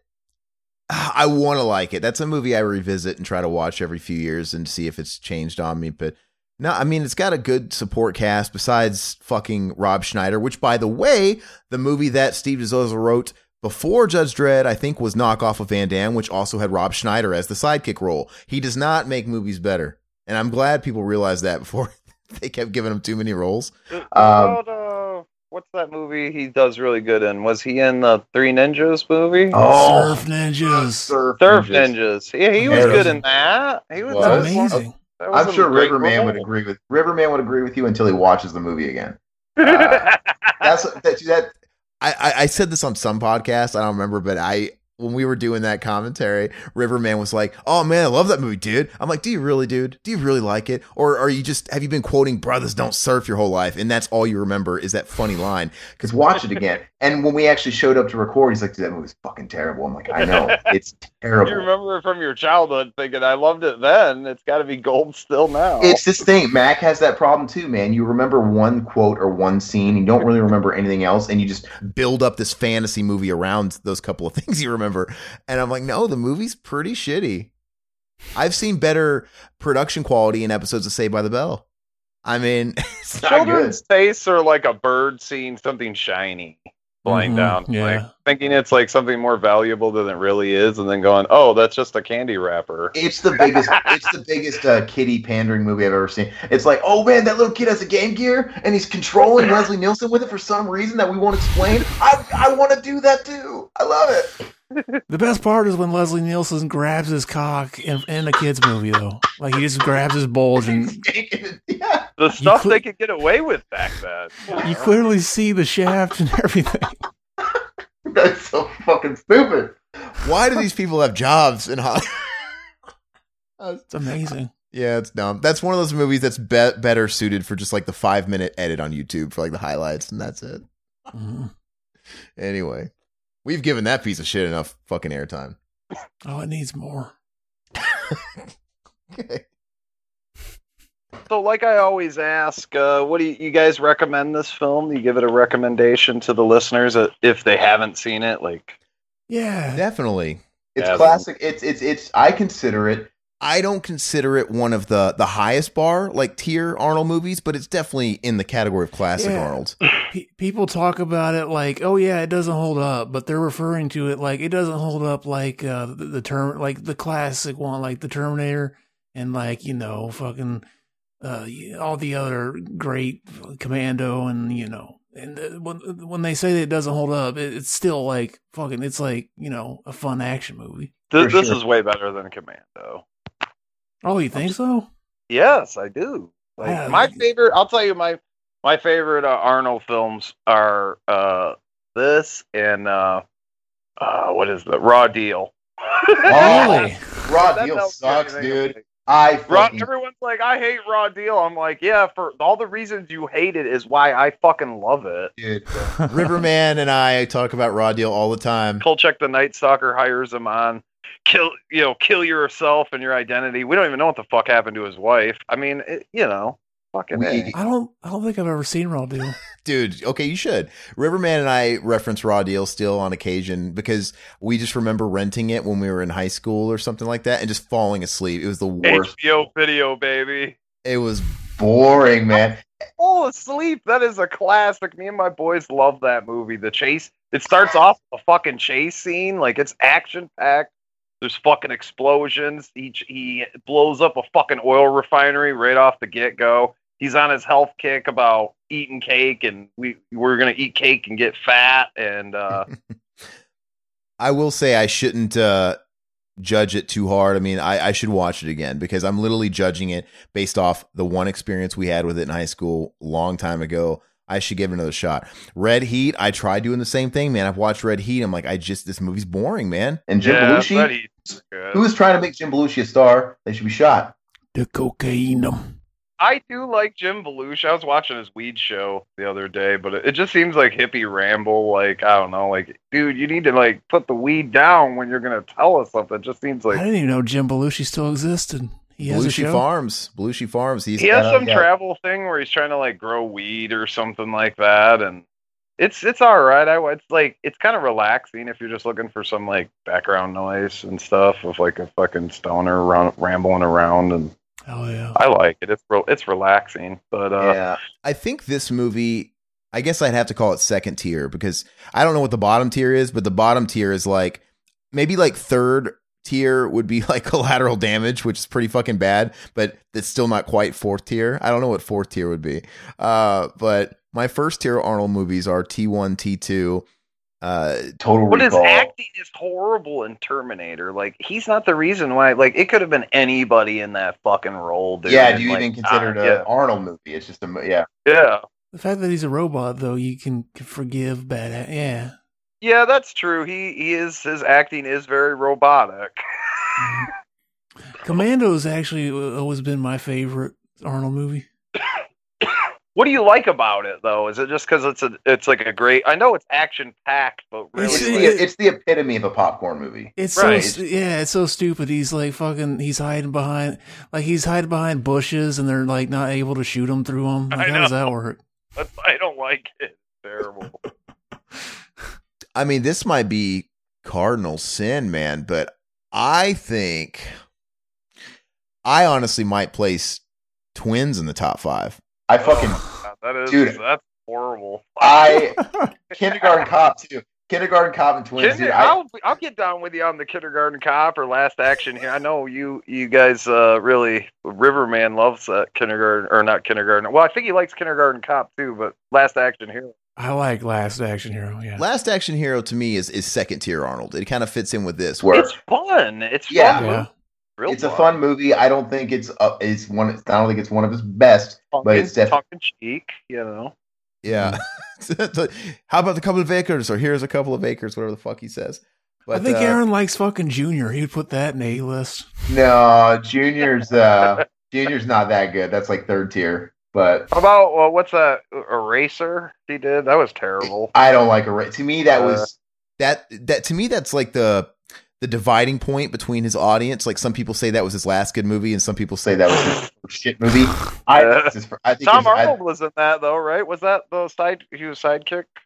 well, that was No, True yeah. Lies. True Lies is that one. That yeah. was True Lies.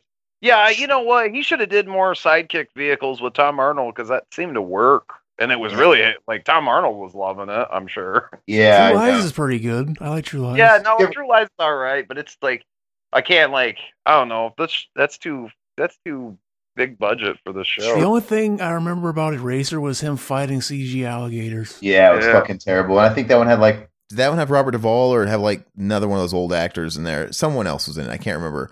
Not not Duvall, but somebody else was in it. But uh, oh, maybe it was James Caan because James Chuck- Caan was in that. Holy shit, Chuck Russell directed fucking Eraser. Oh, fuck. I was thinking of not. I was thinking of Kurt Russell. I'm so stupid. Fuck. I'm bad with this. I'm bad with names. Chuck Liddell, Kurt Russell. No, um, I think uh, total. Uh, sorry, True Lies was his last great movie, and then I think right after True Lies we got Eraser, right? Or was it Jingle All the Way in between there? Which I like Jingle All the Way actually. Uh, Yeah. But uh, yeah, Eraser's kind of where it shit the bed with me, and I don't. I, I think I got into an argument with Riverman about this, but I don't think True Lies is a perfect ten. But I will say True Lies is is probably still top tier Arnold. But uh, I just think the ending drags on a bit. Like it's just okay, more. Now we're going here. Wait, didn't we just have this whole car chase scene? Weren't we at the the drug the, the, the terrorist hideout? Now we're now we're where it just kind of keeps going and going and going. the third but act. Yeah. yeah. that third act just drags. It's too much. But uh but it's it's a it's a pretty damn good movie. Yeah, this movie's this movie's good too. I'd say this movie's like uh I definitely recommend it. I know you don't really do ratings on the show, but for me it's a it's a solid 7. I like this movie. Yeah, it's a, it's definitely entertaining. I've always I've always recommended it. Like, well, if you haven't seen it, it's it's definitely worth the watch because, I mean, yes, his acting isn't like I don't know top tier yet, or I don't know. We could debate it too if it ever got top tier, but uh, you know, we- I just think it's a, like a, just a good mashup of cast and of course Jesse Ventura and you know Jim Brown and everything. I think I think it just had that right magic. I don't think it's just Arnold or anything like that. So, but I you know I can't imagine that film having like a regular like I mean some regular Joe in there. Like I just don't think we'd be talking about it. So Yeah. Who who was your favorite uh, wrestler like character he had to fight? Mine was uh, Sub Zero because it's the same guy from fucking Three Ninjas. my favorite's a Buzzsaw, and I don't. That guy was in a bunch of shit. I, I can't remember what I'd seen him in. Yeah, the fucking uh, the guy from Three Ninjas, like he's the henchman of like the bad guy. They have to hit him in the nuts. They hit, yeah, they kick him in the nuts, and he he goes. Did you guys notice uh, the security guard there was uh, LaFours from uh, Mallrats too as well? Oh, yeah. One dude in the background. I'm just like, I know you from this movie and fucking Mallrats, like, and you're a security guard in that too, in Mallrats. so What if he was just a real security guard that was just in the right place the right time? I think that's what it was. It's like everybody. He's like the security guard at like boxing matches, and like everybody just knew him. That's Yeah. probably what it was too. Possible. Or he was a character actor that specifically played security guard. That's possible. Yeah, not sure. I, I think this movie, like you're saying, being similar in tone at least to to Total Recall hinders it because when I think dystopian Arnold movie, I just think, okay, well, I, you know, Total Recall is like a ten. I love Total Recall. Well, And, yeah, uh, you mean try the off-world stuff and everything. Yeah, they're different movies, but level. Yeah, they're totally different movies, but like you said, there's like this trilogy of. Well, I mean, then you had Six Day, uh, which is the worst movie, but yeah, yeah, I don't know. But as far as sci-fi, futuristic Arnold movies, Terminator aside, I, I it doesn't get much better than Total Recall. I think that's tops. Well, now I now I feel like we should have picked that one, and it w- had like three tits on the alien. Fuck that Missed movie. opportunity. Front to back. I mean, I could talk about Running Man. I remember a lot of the lines in Running Man, but Total Recall. And granted, I've seen Total Recall a lot more, dude. Every fucking scene in that movie has is quotable. Like, I mean, every scene in that movie is quotable. I mean, between even even a boring scene with him with Harry from Verk when he's jackhammering has memorable lines in it. It's just so fucking recall, recall, re-. every mundane scene in that movie is super cool and memorable. I don't know. I love it, man. I think it's great. We should do that sometime. I want to Yeah, watch it right have now. me on uh, BTM, and we'll. Uh, you guys probably covered Total Recall on there, though, huh? Did we do it with Riverman or we not do that? We did a commentary of it, yeah. Yeah, well, it's got a 4K release coming out, man. I'm probably gonna triple dip into that and uh I don't know, man. We should, we could, Triple dip. I know I'm that fucking idiot. I don't have a 4K player. I wanted to get that. Well, see, I wanted to upgrade to that. Where we're getting off topic. We, I want to talk about this in the outro, but uh, it's that uh, Dawn uh, fucking 4K Yeah, yeah, I know. Okay, we could talk about release. that. I yeah, I'd like to some- talk a little bit about some releases coming out, and we could talk, you know, about Total Recall one. I don't Okay. know. Yeah. Well, shit. Uh, let's roll into a break. We'll do like an outro, and we'll take like, well, I guess some questions or whatever on the YouTube, like we sometimes do. I don't know if we did it. Did we do it on the last episode, Zach? Yeah, we kept. I kept forgetting to bring it up on the last two episodes. All right. Well, we'll let's try to hit some of those questions, and uh, yeah. So with that, uh, Aaron, take roll us into the break, man. All right. Well, you guys have been listening to Exploited Cinema, where we've been talking about the amazing 1980s Arnold Schwarzenegger vehicle, The Running Man. And when we come back, we're going to do exactly what Bad just fucking told you. Were you listening? That's it.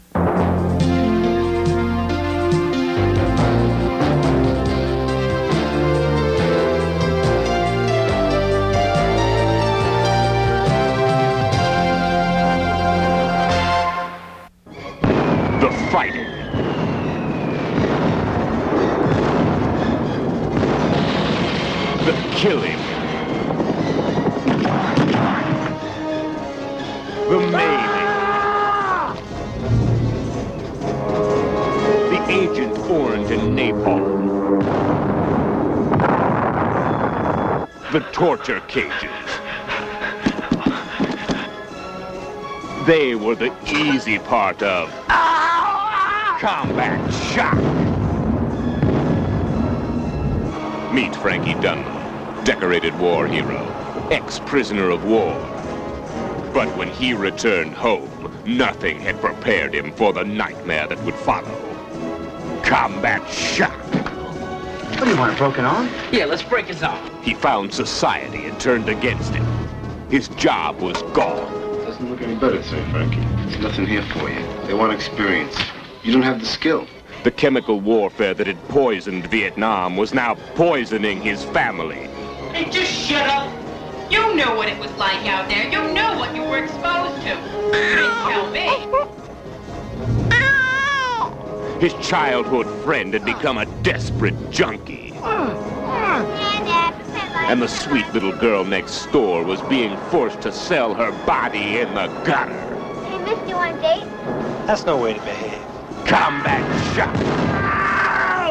Frankie tried to stand up to the scum. Any idea what you're doing to that kid? Hey, get the fuck out of here, man! Hey, you leave my wife out of this. But he found that life in the streets was more treacherous than the jungles of Vietnam. Go stuff my ass. Shut up, bitch!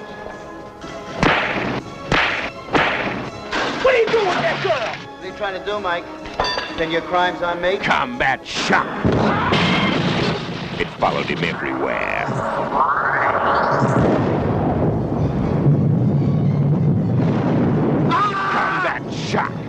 Was it a nightmare or a reality?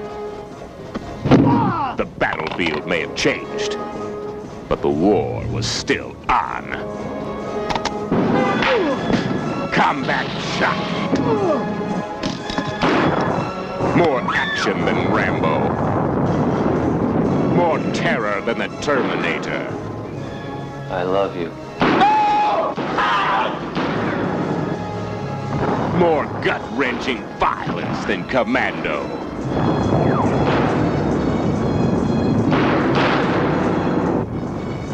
Ah! Combat Shock. An explosive film you'll never forget. Combat Shock. Go check out the Movie Graveyard Podcast, available today on your favorite podcast platforms. The weird, wild, and wonderful movies of yesteryear are resurrected and live again in the Movie Graveyard. On each episode, a few of the caretakers of the movie graveyard will be sitting down to watch a beloved film and having a conversation while the movie rolls. Think of it less as a commentary and more of a chat that is spurred on by the events of the movie. Grab a cold one and get ready to go on a wild cinematic ride through time. Again, it's titled The Movie Graveyard. Movies that have been recently covered on the podcast include Idle Hands, All the Right Moves, Poltergeist, and The Hidden. Stream it today on Apple Podcasts, Spotify, and at themoviegraveyard.podbean.com. Many episodes up for you to listen to. Make sure you subscribe to be notified of future releases of The Movie Graveyard. Go listen, download, and subscribe today. I have a feeling we're about to embark upon a most unprecedented expedition. Once they made history. I must see to it that you die. Now, they are history. Bill and Ted are dead. Welcome to hell.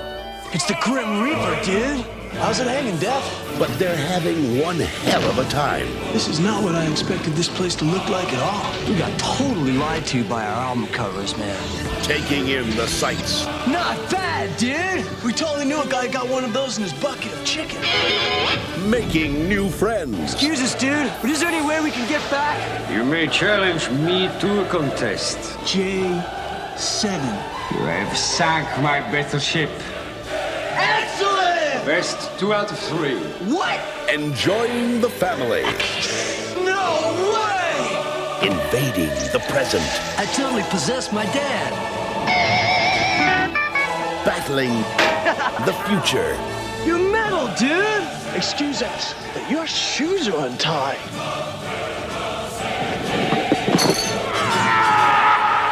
Can't believe we just melded death! And meeting their maker. Guy, congratulations on Earth! Not to mention your other great planets Mars, Jupiter, Uranus. It's the comeback of all time. Bill and Ted's Bogus Journey. It's a trip. Best of seven? Damn right! Ah, dude! Left hand red. Ah! Yeah! Bill and Ted's Bogus Journey. Final point deployed. Last count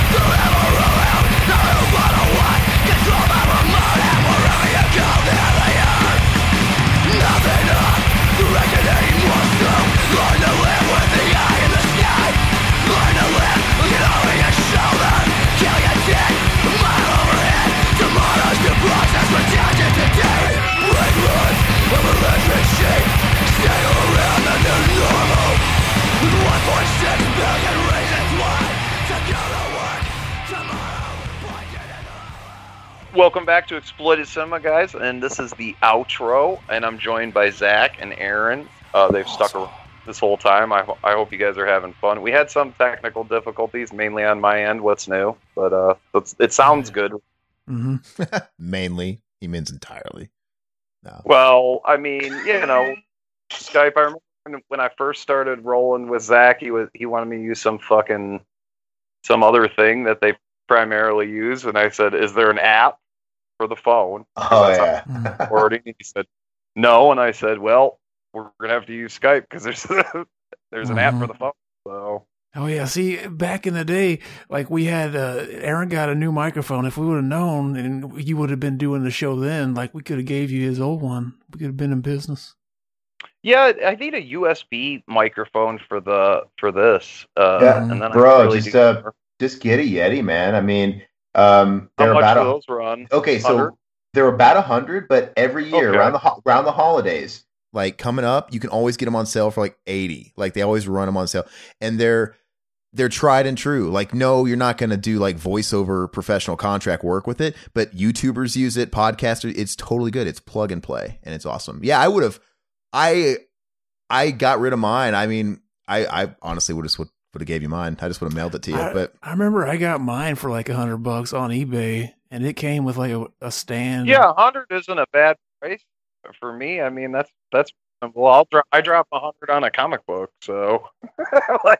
I think brand new they run like maybe 150 or something like that. But no, they're I think 120 is the retail, but you I can probably see my last microphone uh, was a refurb. No, it wasn't a refurbish. I got a deal on it because, and I may still have it around, and it may may actually work. But uh, I got a deal on it because it was like a display model, and sometimes you can get display models Mhm. from stores. yeah. So out. Blue Yetis they retail one twenty nine ninety nine, but like I said, around the holidays you can get hundred or even lower. Trust me, it's like every year.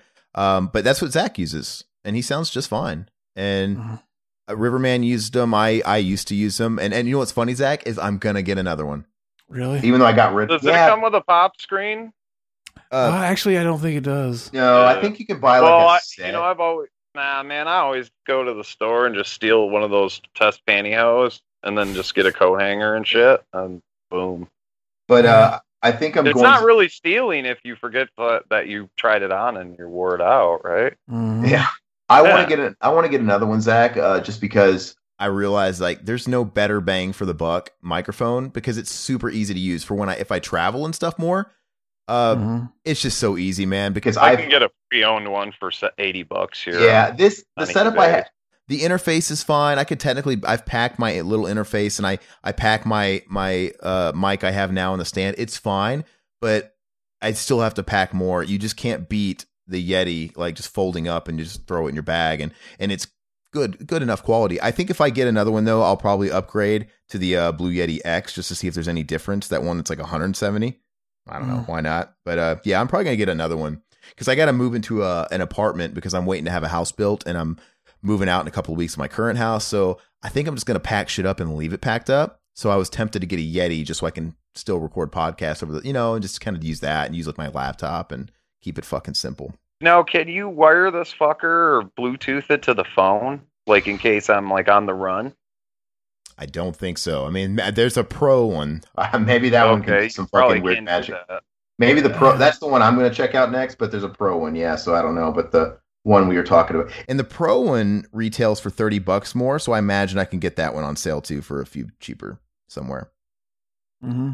Best Buy's got this thing for one thirty, uh, free shipping right now, and Yeah, I guess that- it's through eBay right now. So But you can get on, but yeah, that's the retail price. So yeah, Uh, yeah, you can definitely get a better deal. But no, man, I mean, best bang for your buck, mics. I mean, fucking YouTubers with millions of users still use Blue Yetis. So yeah. I just didn't want to drop a bunch of money because I haven't been doing this primarily. I've been, uh, you know, doing the magazine. Which uh, Zach, you've had that bad boy in your hands. What, what, what, what are your thoughts?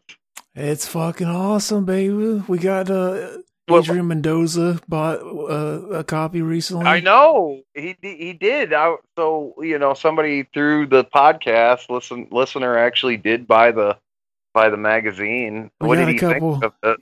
Yeah, he's liking it. He's he took a picture and stuff like that. Oh, did he comment? So what did he say? I didn't see it. He took a Let's picture on his on his Instagram of it, of it in his hand. Yeah. So yeah, let, let us know what you think in the comments of this one. But we got Yeah. some comments from him to read through. Okay, let's yeah, let's throw those out. Yeah, fuck it. on the Halloween call-in special and the Rock and Roll Horror retrospective, the first six-hour episode of exploited cinema. Adrian Mendoza says, "Nice six hours of sleaze. I love that they tried to call Zach.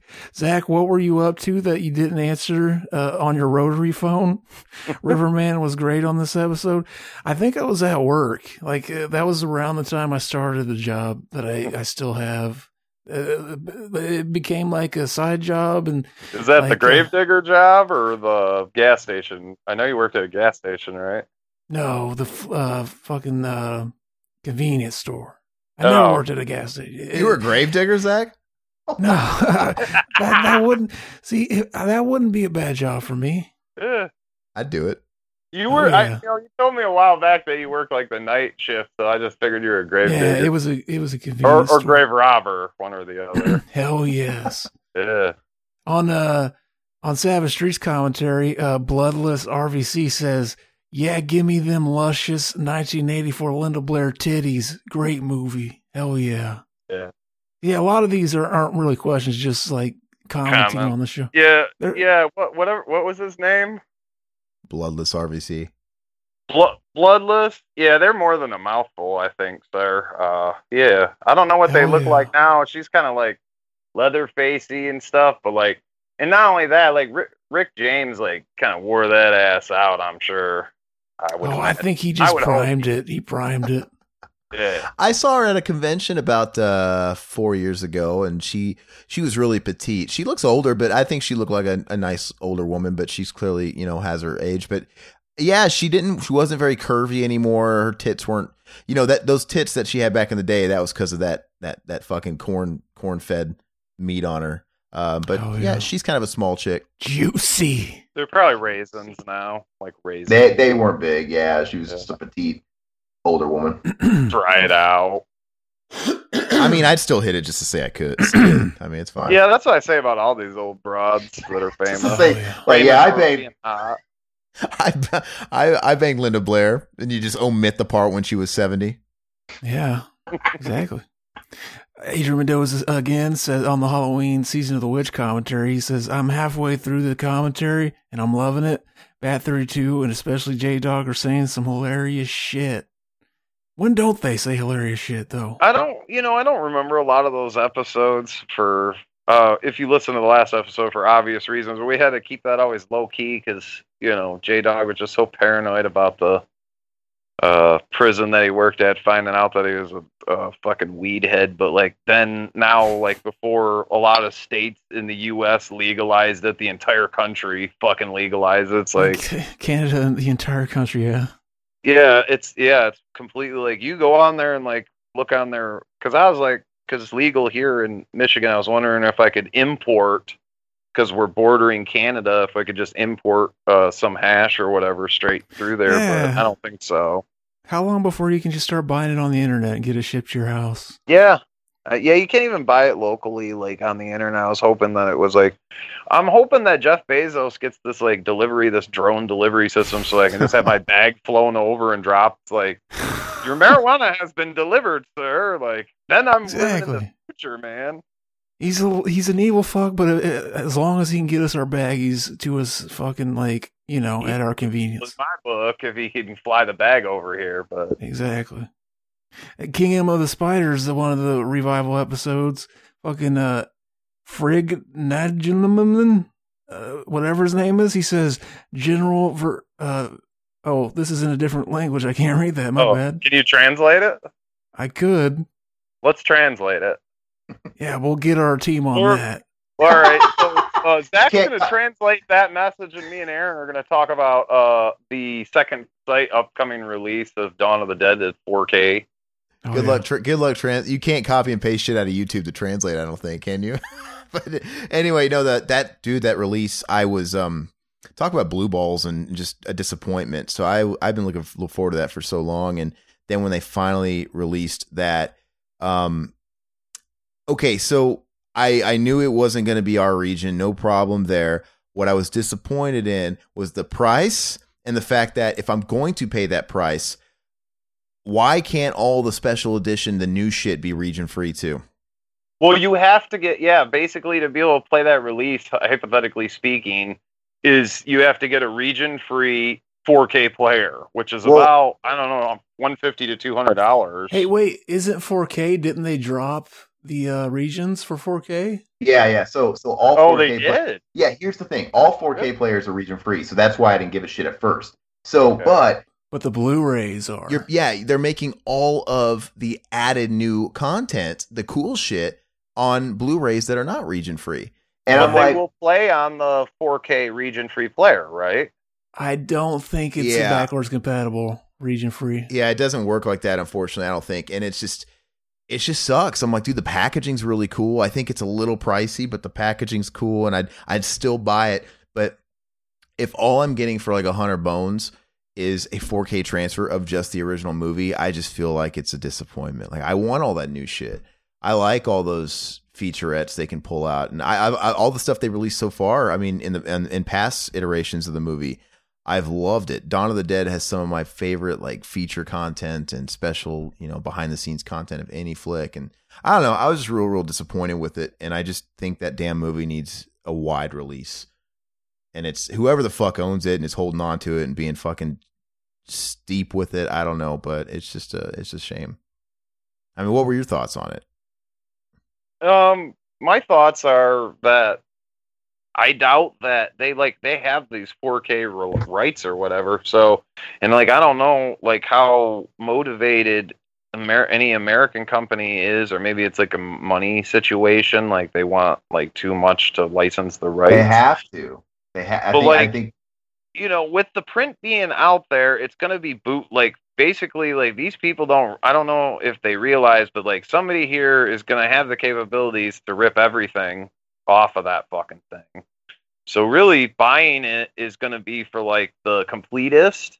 And so if you're going to buy the thing, you're going to buy it for resale cuz like from what I'm gathering, whatever the pre-order is, that's like all there's going to be like the Al Adamson box set. Like they're not going to have like you're not going to go to their website and pick this up. I could be wrong, but that's kind of the census I've seen like amongst the forums about this because I did do some research.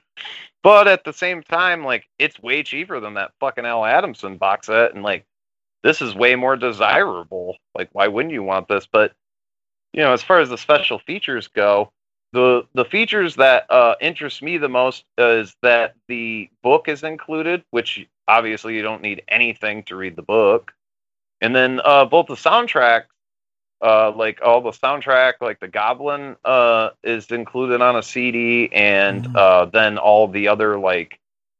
I guess they're library tracks, and those are the ones I'm most interested in because there was a library track CD that came out some years ago and went out of you know couldn't can't get your hands on it and because you can get the goblin stuff that's uh, i think waxworks put uh a dawn of the dead which basically the original soundtrack. You can buy the soundtrack on i've seen it on ebay like the original uh which has all that goblin stuff but the rare stuff is the uh, library track stuff like the music with the hillbillies like uh what is it? Fucking um i'm a man like that hillbilly song that's playing. Mm, uh, about drinking and stuff. Like that's one of the library tracks. So yeah, that's what I like. And I had a rip of all that. Like I think it's on YouTube, but I, yeah, I'd like that too as well. And I'm guessing you know that's not region. Yeah, it it all comes down to me about the price they're asking too for what I can't access. I feel like for that price, I should be able to have everything that the package offers.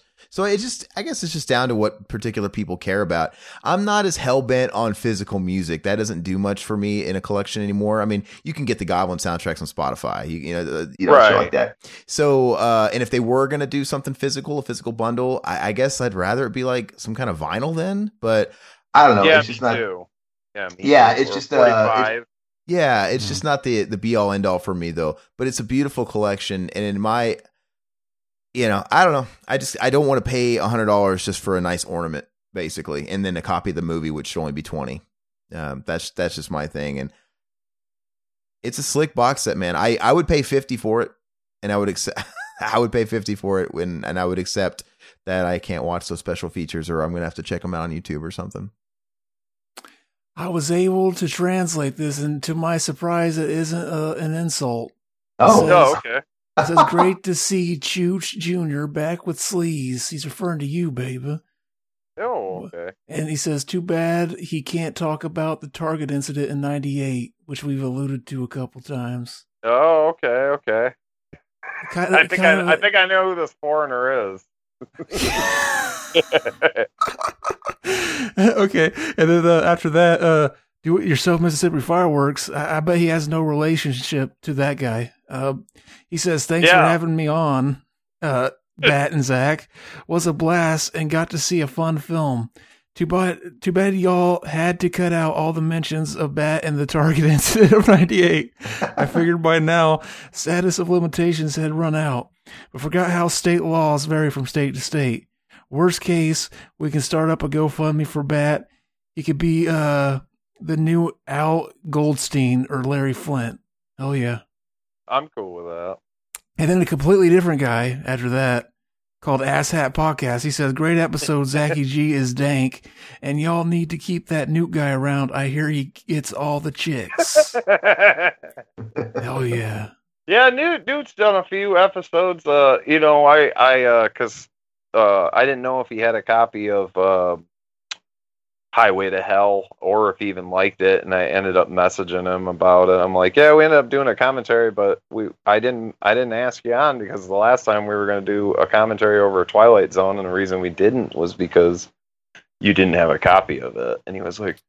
Fuck, I love Highway to Hell, and they referenced Fangoria and like how he followed it for all those Mhm. years, waiting for it to come out, and uh, he had a copy, but he would have had to dig it out. I guess it was probably like the original DVD Mhm. release. So That's that's kind of how I felt when uh Zach and Goat did uh TMNT uh on his channel without me. I'm like, what? Like that's my fucking jam. He's like, I didn't know you liked it. Like, dude, my whole room right now I'm in is a shrine. I knew you liked it, but you said it was like one of your favorite movies. I didn't know that. Oh, dude, I I I could talk ad nauseum about that movie, and I was just like, oh, like, damn, okay. Mm-hmm. my first movie in the theater was uh, I've mentioned this many a times is uh, Mhm. you know, T- Teenage Mutant Ninja Turtles 2: Secret of the Ooze. So. Mine was the first one. That was my first movie, the first one. And Yeah, I maybe don't know that's why I didn't see that in the theater, but That's probably part of my closeness to it too, though. It was my first cinema experience, and um, yeah, so yeah, very cool. We, I would rent that. My mom would rent that the first one like constantly, and um, Casey Jones was always my favorite. I had, I had all the Hell little yeah. figurines, but I had that one that he had like a green golf bag. It was like all the weapons were green and stuff. I wish I still had that figurine because I thought it was a pretty good. You know, Oh yeah. I don't know. Maybe it wasn't. I just was thinking my. I dad buy um I buy all the NECA quarter scale, the big ones, you know. Okay. Yeah, and I've got them all on display over here, and they got the only ones they got to release now. We're waiting for Splinter to come out, and then Casey Jones, and then April's Now, actually coming out now out too. The original Ne- NECA probably is putting out some really detailed shit. I'd love the Casey Jones one, but who is putting out the like the cheapo, like the ones back in the nineties? Playmates, Where kids, yeah. Playmates, yeah, Playmates did. Oh, okay.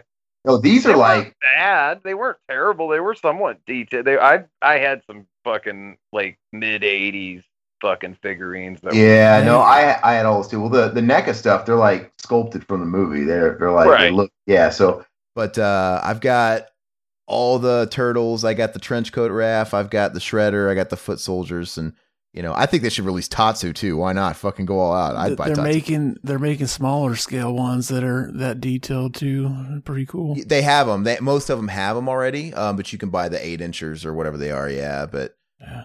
yeah, those are cool. They're pretty awesome looking. On uh yeah, on Kingdom of the Spiders, Adrian Mendoza, he's like, I watched Kingdom of the Spiders when I was a kid. Cheesy film. This movie would be a great double feature with the film Empire of the Ants, which That's came out right. the same year as Kingdom of the Yeah. Spiders.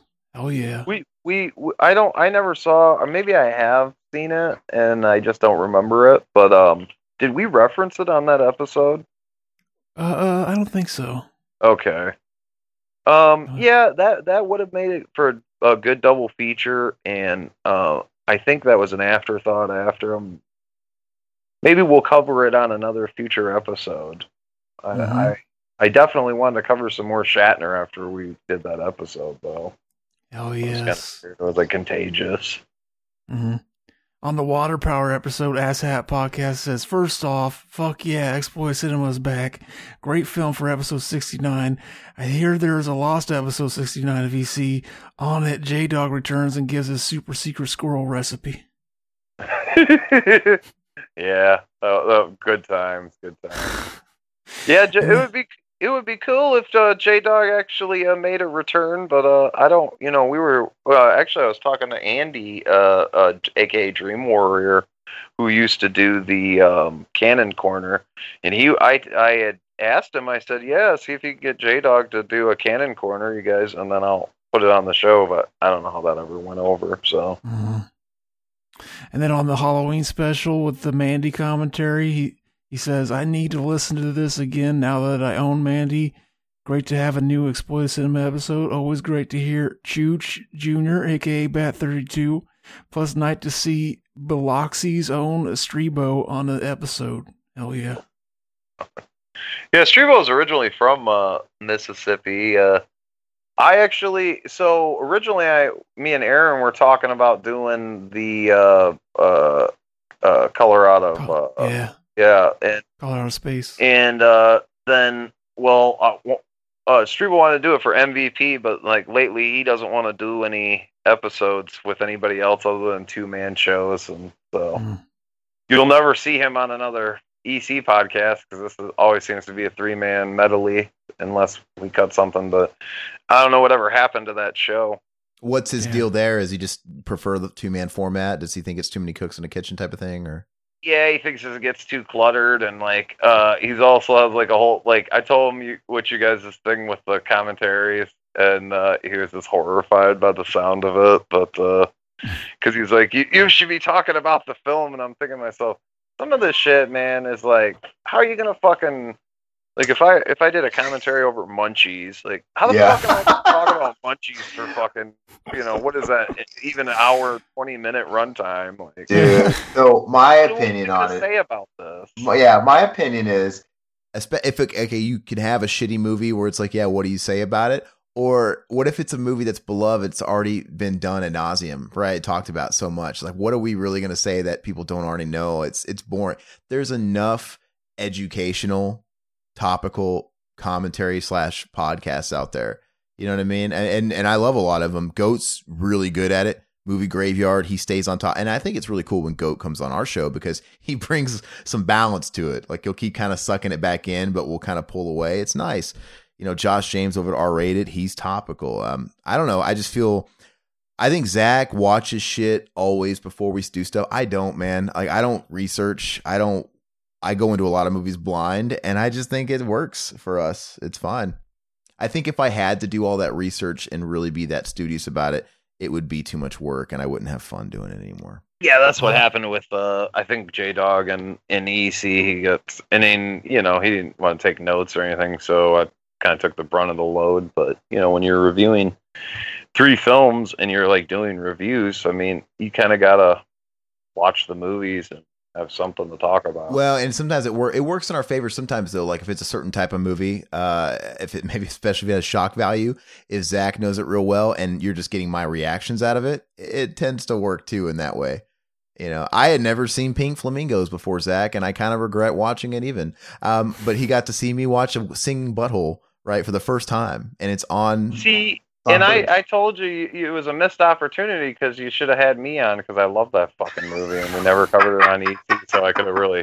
It could have been like, uh, who was on your boy over there, and he didn't he didn't like it either, and uh, was like, yeah, see, Zach, you should have had me on, and then you would have had me on on your side about it. Oh, we can then- always do it again on Exploited Cinema. I could have came too with like the film pers- you know the film student perspective or whatever and uh and that kind of stuff because like I remember the DVD that I when I bought the DVD they had like for the trailer it was just like a bunch of people walking out of the the original like premiere like like regular people and they fucking loved it and it oh it was kind of like reactionary stuff to like a deep throat because that was like the era it came out so it was just so outrageous that people it loosened people up. It was freaky. Uh, I think your your reaction to it, Aaron, was that you were horrified by it, which was what what should have happened. I mean, like the, the the sleaziest scene is when that because it's so fucking over the top. Like, of course, the ending, but the the I always thought the one scene that really stuck out to me was when the butler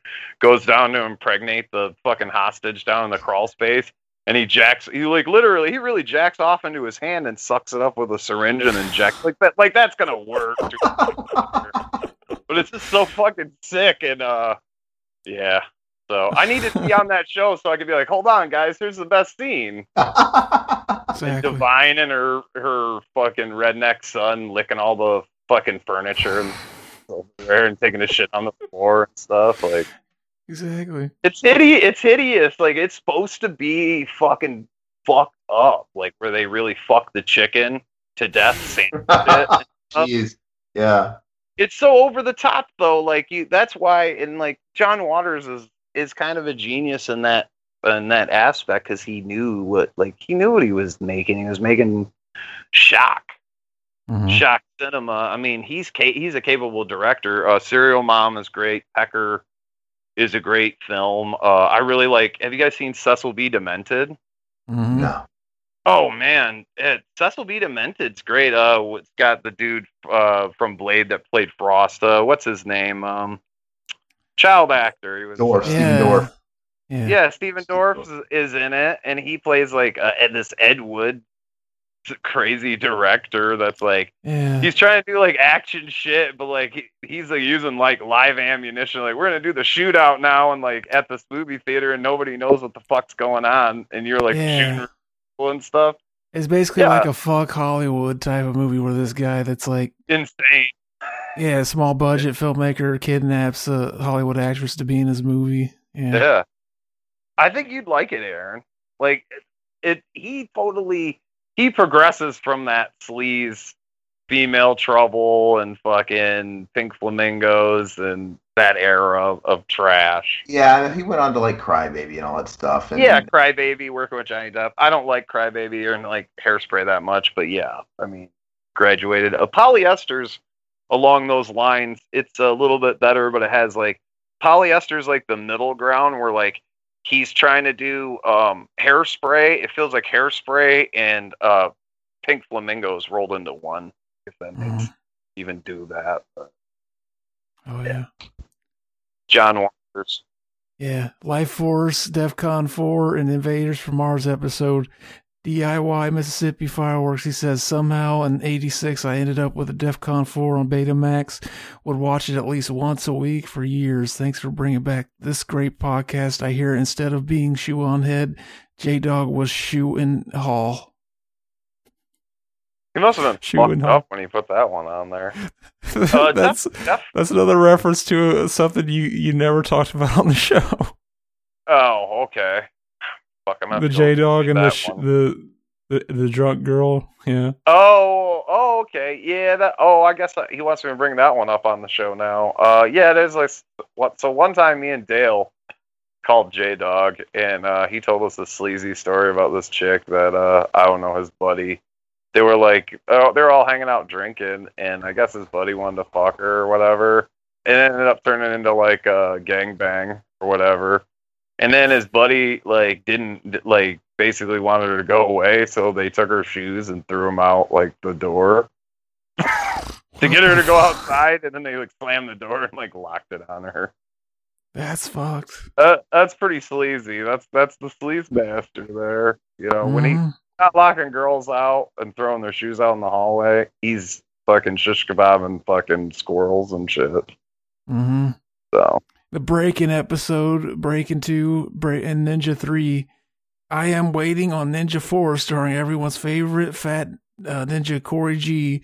Of course, the film is sponsored by Karate Mart. Shop smart, shop Karate Mart. Hell yes. is Corey G on that episode? I don't think Corey G's even. Maybe he was a caller. It's Newt fucking with us again. Corey G did a kung fu episode where I was think I was there part of the episode. Some for some I can't reason. Oh, yeah. Anyway, Corey G was on a few martial arts. Adrian Mendoza says uh, on the uh, the one we did uh, for Twilight Zone, he says, "What a pleasant surprise! A brand new exploited cinema. Thanks, guys. The film Something Wicked This Way Comes is on YouTube. Here's the link. I'm definitely going to check it out. Twilight Zone, the movie, never lived up to the show. The film is uh, just okay. On your recommendation, I watched the Shudder series Cursed films and I found John Landis somewhat culpable for the deaths of the individuals involved. Landis seemed in the documentary to be callous, immature, and devoid of any remorse. Bat 32 is referring to the Twilight Zone episode 100 Years Over the Rim, season 2, episode 23. The episode is about settlers uh, heading west during the 1800s. One of the settlers enters a portal and is uh, sent 100 years into the future. Great episode. Uh, I have been watching Twilight Zone lately and just finished season two. An episode I recommend is called Will the Real Martian Please Stand Up? The episode reminds me of the film The Thing. Hell yes. I think Yeah. that's the one with the, the guy. At the end, you find out it was the guy working behind the counter who was the alien. Yeah, that, that's a, I remember right. Yeah, that was a good. Yep, I'm pretty sure that's the one. That's the one I was thinking of. Uh, Mhm. That's a great episode. Uh, a- Adrian Mendoza. Uh, I'm glad that you enjoyed the uh, new episode. I don't. We've put out Highway to Hell now since too. So uh, Mhm. we we I've been doing some more episodes lately. Yeah, some of these are older because we have. Yeah. Yeah. What is it like once a month? Oh yeah. On the the Ilsa keeper, the basically the the Ilsa sequels episodes, Blocko sixty nine says J Dog is the the he's from Canada. He says J Dog is the be all and end all, a Canuck with the right to chuck, denim jeans and king size darts. Lots of love to the underbelly. Hell yeah. I don't speak Yeah. Canada, so I don't know what any of that means. yeah, I, yeah, I don't, I don't. I he might be an old holdover uh, listener or something from back in the day, and we, you know, a lot of listeners came over and started listening from Fear Rocks, and uh, and then when and J Dog left the show, and a lot of listeners stopped listening because they wanted to hear J Dog. I understand uh, that, but they missed the Delroy greatness and everybody that came after. Yeah. Well, he was. Here's a little, little fun little fact. Apparently, he was going to be a regular uh, uh, host on Profondo Cinema, but I remember that. Yeah. he, he did do some episodes with them. I don't know how many. and Maybe I've heard one, but maybe he did a couple. And uh, then that, I guess, it just didn't materialize. Mhm. Probably because those guys aren't sleazy enough for his, you know. Yeah, they didn't talk about a lot of sleazy movie. Yeah, I remember that. Yeah. Highway to Hell. This is the last one. Block or no, Bloodless RVC says, funny. Just a week ago, I saw this movie on Tubi and just passed right by it. What a mistake that was. This movie is filled with all kinds of 90s nostalgia, and all the cameos from various actors are great. Overall, I really enjoyed it and don't know how I missed it over the years. Hell yeah. Yeah, I mean that's kind of what we got at. Uh, like I don't, you know, I don't understand how this fell under the radar, other than it was just shitty distribution, which a lot of movies suffer from that. Sadly, Yeah, I was I was reading they didn't know how to market it too. That was a big thing. They were they didn't know how to market it whenever what they do you mean? You just put the fucking demon cop on there Yeah, and yeah. the car and shit. That's enough. Like the fucking hell cop and the car with the They fucking tend to overthink things, Hollywood sometimes. Yeah. Yeah. If that's Like, on I thought- Tubi, I'll watch that tonight. That sounds right up my alley, and I've, I've never seen it. If it's on Tubi, Oh, you haven't seen it yet, Aaron? No, I'll check it out. I'll watch it tonight. It sounds right up my alley, especially Yeah. 90s nostalgia too. So It was also on uh, uh Prime. I don't know if it still is. Whenever we did it, it was. It's probably all zoomed in and shitty audio on Prime. And actually, I think uh, on Prime it's the the new Blu-ray cut, or like, you know, from the new Blu-ray. It looked really good when I watched. I'll it. check it out. I, I need a movie to watch anyway. I, I have all this like short list in my brain, and then when it comes time to watch something, I, I tend to forget like that short list, and I've come across something else randomly. But yeah, I'll, I'll jot that down. I'll watch it tonight. Oh yeah, that's all the comments we got, babe. Aw- Awesome. We ro- we rolled through that, and uh, yeah, I thought we had done it, and I kept. I remember you said on the last episode we were going to do it, and I'm like, did did we cover questions? Fuck, I can't remember. Yeah, we kept forgetting. Like, Yeah. yeah. So, well, at one point I had to leave early too. Yeah. oh fuck, yeah, that's right. Yeah, we probably would have done on the outro, but yeah. Mm-hmm. So, what are some like releases you guys are like looking forward to that are coming out? I know we talked about that Second Sight. I'm looking forward to the little monsters coming out from fucking uh, what's it called, Vestron Collection. I already pre-ordered that. Oh yeah, I always liked that movie. I don't know why. Yeah. I guess it just hit at the right time when I was a kid. And like, yeah, Vestron Collection is uh, basically they're marking down their their new Blu-rays. Like the this new one's gonna be like thirteen bucks, I think. So like, yeah, they're way more affordable now. So it's like, uh, is it like a pre-order that's going to be on sale, or I think the from now on, all the releases are probably gonna have this new price tag. Hopefully. oh, okay, so it's just one one like solid. Maybe they're doing like a subscription thing, like because that's what if if it's like one straight price for all the releases, that sounds Oh, subscription. no, I think that it's just gonna be like instead of like like they were kind of the same price as like uh Scream Factory, like twenty seven bucks new, but now they're I think they're gonna be like, oh, we're gonna drop the price, and now hopefully more people will buy it. So like now that's gonna be yeah. That's what Vinegar and and uh and fucking Arrow like their prices are around that range. So I don't buy too many of those because I'm like, Mm-hmm. all right, I don't know special features, but I don't even like now. It's been like for me as far as the release is like the movie. Like I just picked up uh Kubrick's Paths of Glory, the uh Criterion Great movie, yeah. that's a big thing for me too is like okay uh it's criterion okay well i'll drop the bread on that because like they you know they're fucking dvds if you play them on a blu-ray player look fucking amazing like i know what i'm getting Mhm. there Yeah. so That was uh kind of his first like true Stanley Kubrick classic too. yeah that's true that's like first uh signature film i think with um his kind of camera work and i'm gonna be honest with you like uh the it you know one of the earliest uh decent trench uh, war type films Yeah. I'm impressed with what he was able to do with Mhm. it. So Also, uh, the same people putting out Little Monsters are putting out Shivers, the Cronenberg Blu-ray. uh Arrow put that out already, didn't they? Um, I think they might have, yeah, but uh, I think they're doing it here. It was they put a I don't know if it was a Blu-ray, maybe it was just the DVD, but I know they did a release uh not too far back. Uh, uh, I could have sworn it was Shivers. I think And Vestron is he putting it out. Yeah. I think they did Scanners too as well, didn't they? hmm They did Scanners release. Uh, Arrow. Yeah, maybe the Arrow one was like Region Two telling. Okay. Yeah. I know a lot of their stuff is region free. Mm-hmm. At least that's what they say. So I got, I was lucky enough and got that uh, House box set they uh, put out on Blu-ray. It wasn't supposed to be region free because uh, in America a different company owns the rights. They fucked up and they had to take it off off the shelves. But like, you got it before, huh? That's probably like Mhm. up the value on it, huh? Hell yes. Now, Aaron, do you buy a lot of this niche shit or what? Like that's, that's I- what a lot of companies are now is like real niche. Yeah, I waste my money on stupid bullshit. Uh, but uh, I I don't know really what's coming out in detail like uh, that. Uh, I'm really looking forward to per se. I mean, I mentioned that the f- Total Recall is getting a 4K release. I mean, I'm excited to look at that. I hope I really want them to up the ante. If it looks really gorgeous, I'll be stoked.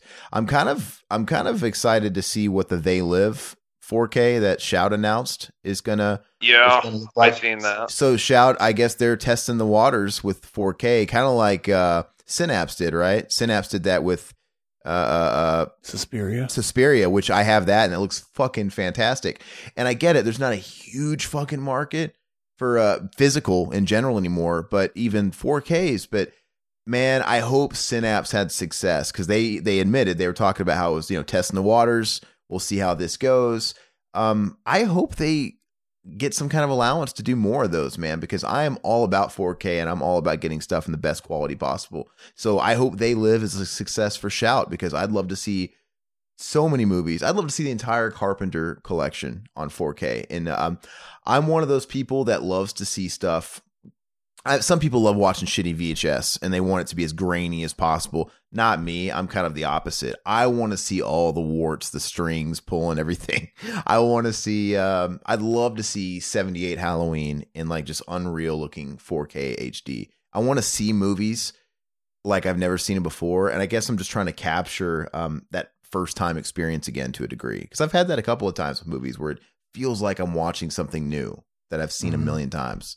Um, and some movies it just doesn't work out. I've seen some movies where uh, I that Ghostbusters 4K, oh, looks that movie. yeah. that movie is best served like on VHS and DVD or whatever because it's just they they tried making it too nice and it just it's it's gross. It's popping all over the place. The colors are fucked up. But um, if they can do it, man, I I want everything to be nice. So uh, those are the two that come to mind.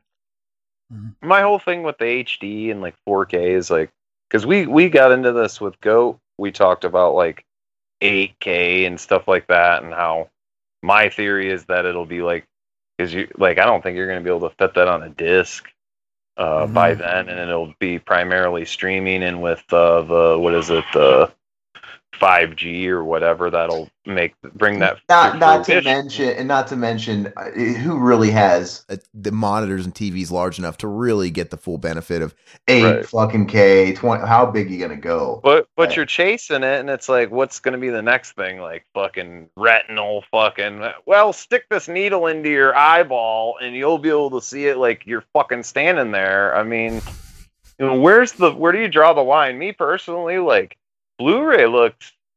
I mean, it looks amazing, man. Like I'm, you know, I I come off VHS. Uh, my whole thing with like certain key films like Chainsaw Massacre, like I have that 4K release, and it might be not as good. Like I think it's a 4K transfer, but I think it's just a Blu-ray, so it's not full 4K. But like I wasn't impressed with that, and then it's like Yeah. that's one of those movies like just leave that motherfucker alone. Give me what's on that 35 millimeter print that you guys are been using. Like that that I would prefer. Yeah. you know.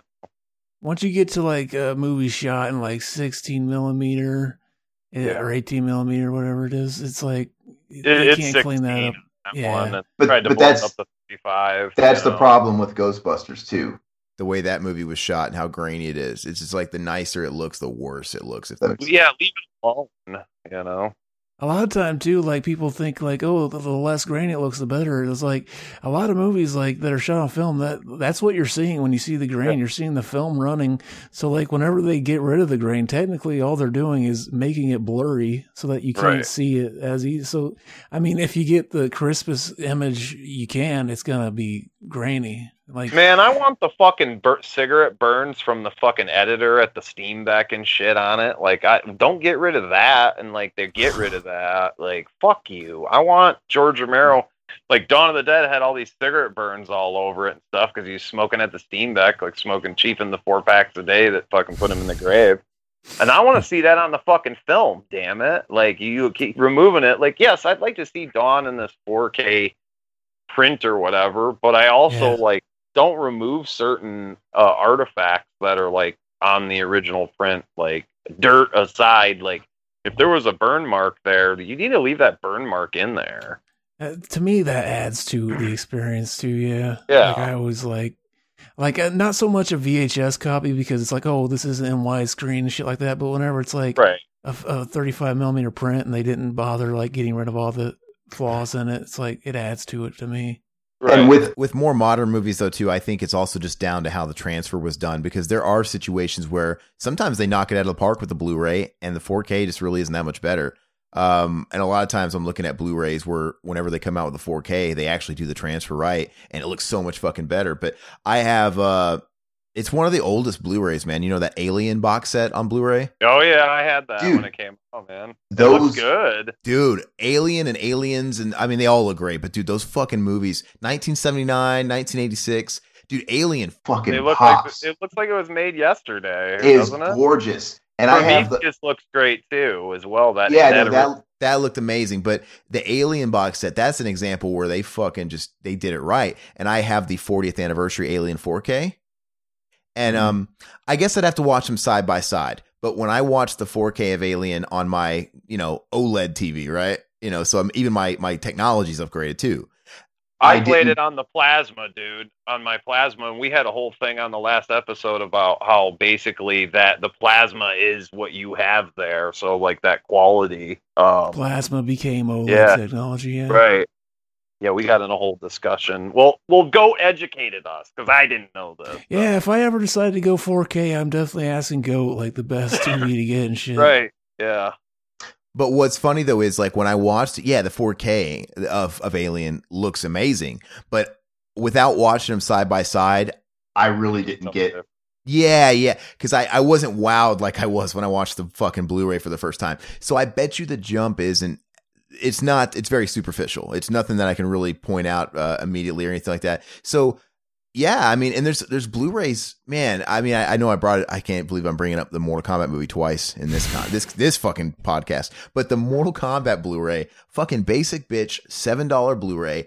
The transfer on that, I, I why would this have a good transfer? This is the kind of movie you would think wouldn't have any kind of effort in a transfer, and it would look like a VHS. But it looks so fucking good. And if they ever put that movie on 4K, I don't know how they could do much better. So it, it might and it might also be the like what kind of film they used Yeah. and stuff to why they might not have had to do anything and it Yeah, was a like lot of- everything was good. A lot of low budget movies we like fucking shot the film originally on already expired film so that they could get it cheaper. Yeah. So how are you gonna clean that up as much? Yeah. Like yeah, he used like ends and shit from other films that were shot that he could buy. Damn I could be disappointed. So when I get uh, Total Recall, it might look just as good as that mind bending edition Blu-ray they put out, and it'll be like, oh well, this really wasn't worth twenty five more bucks or whatever, or or but or sometimes I'm surprised, man. I keep chasing that like pleasant surprise. I keep chasing. Um, God, what was I watching that was fucking under? I mean, have you guys seen? I've talked about it on our show before,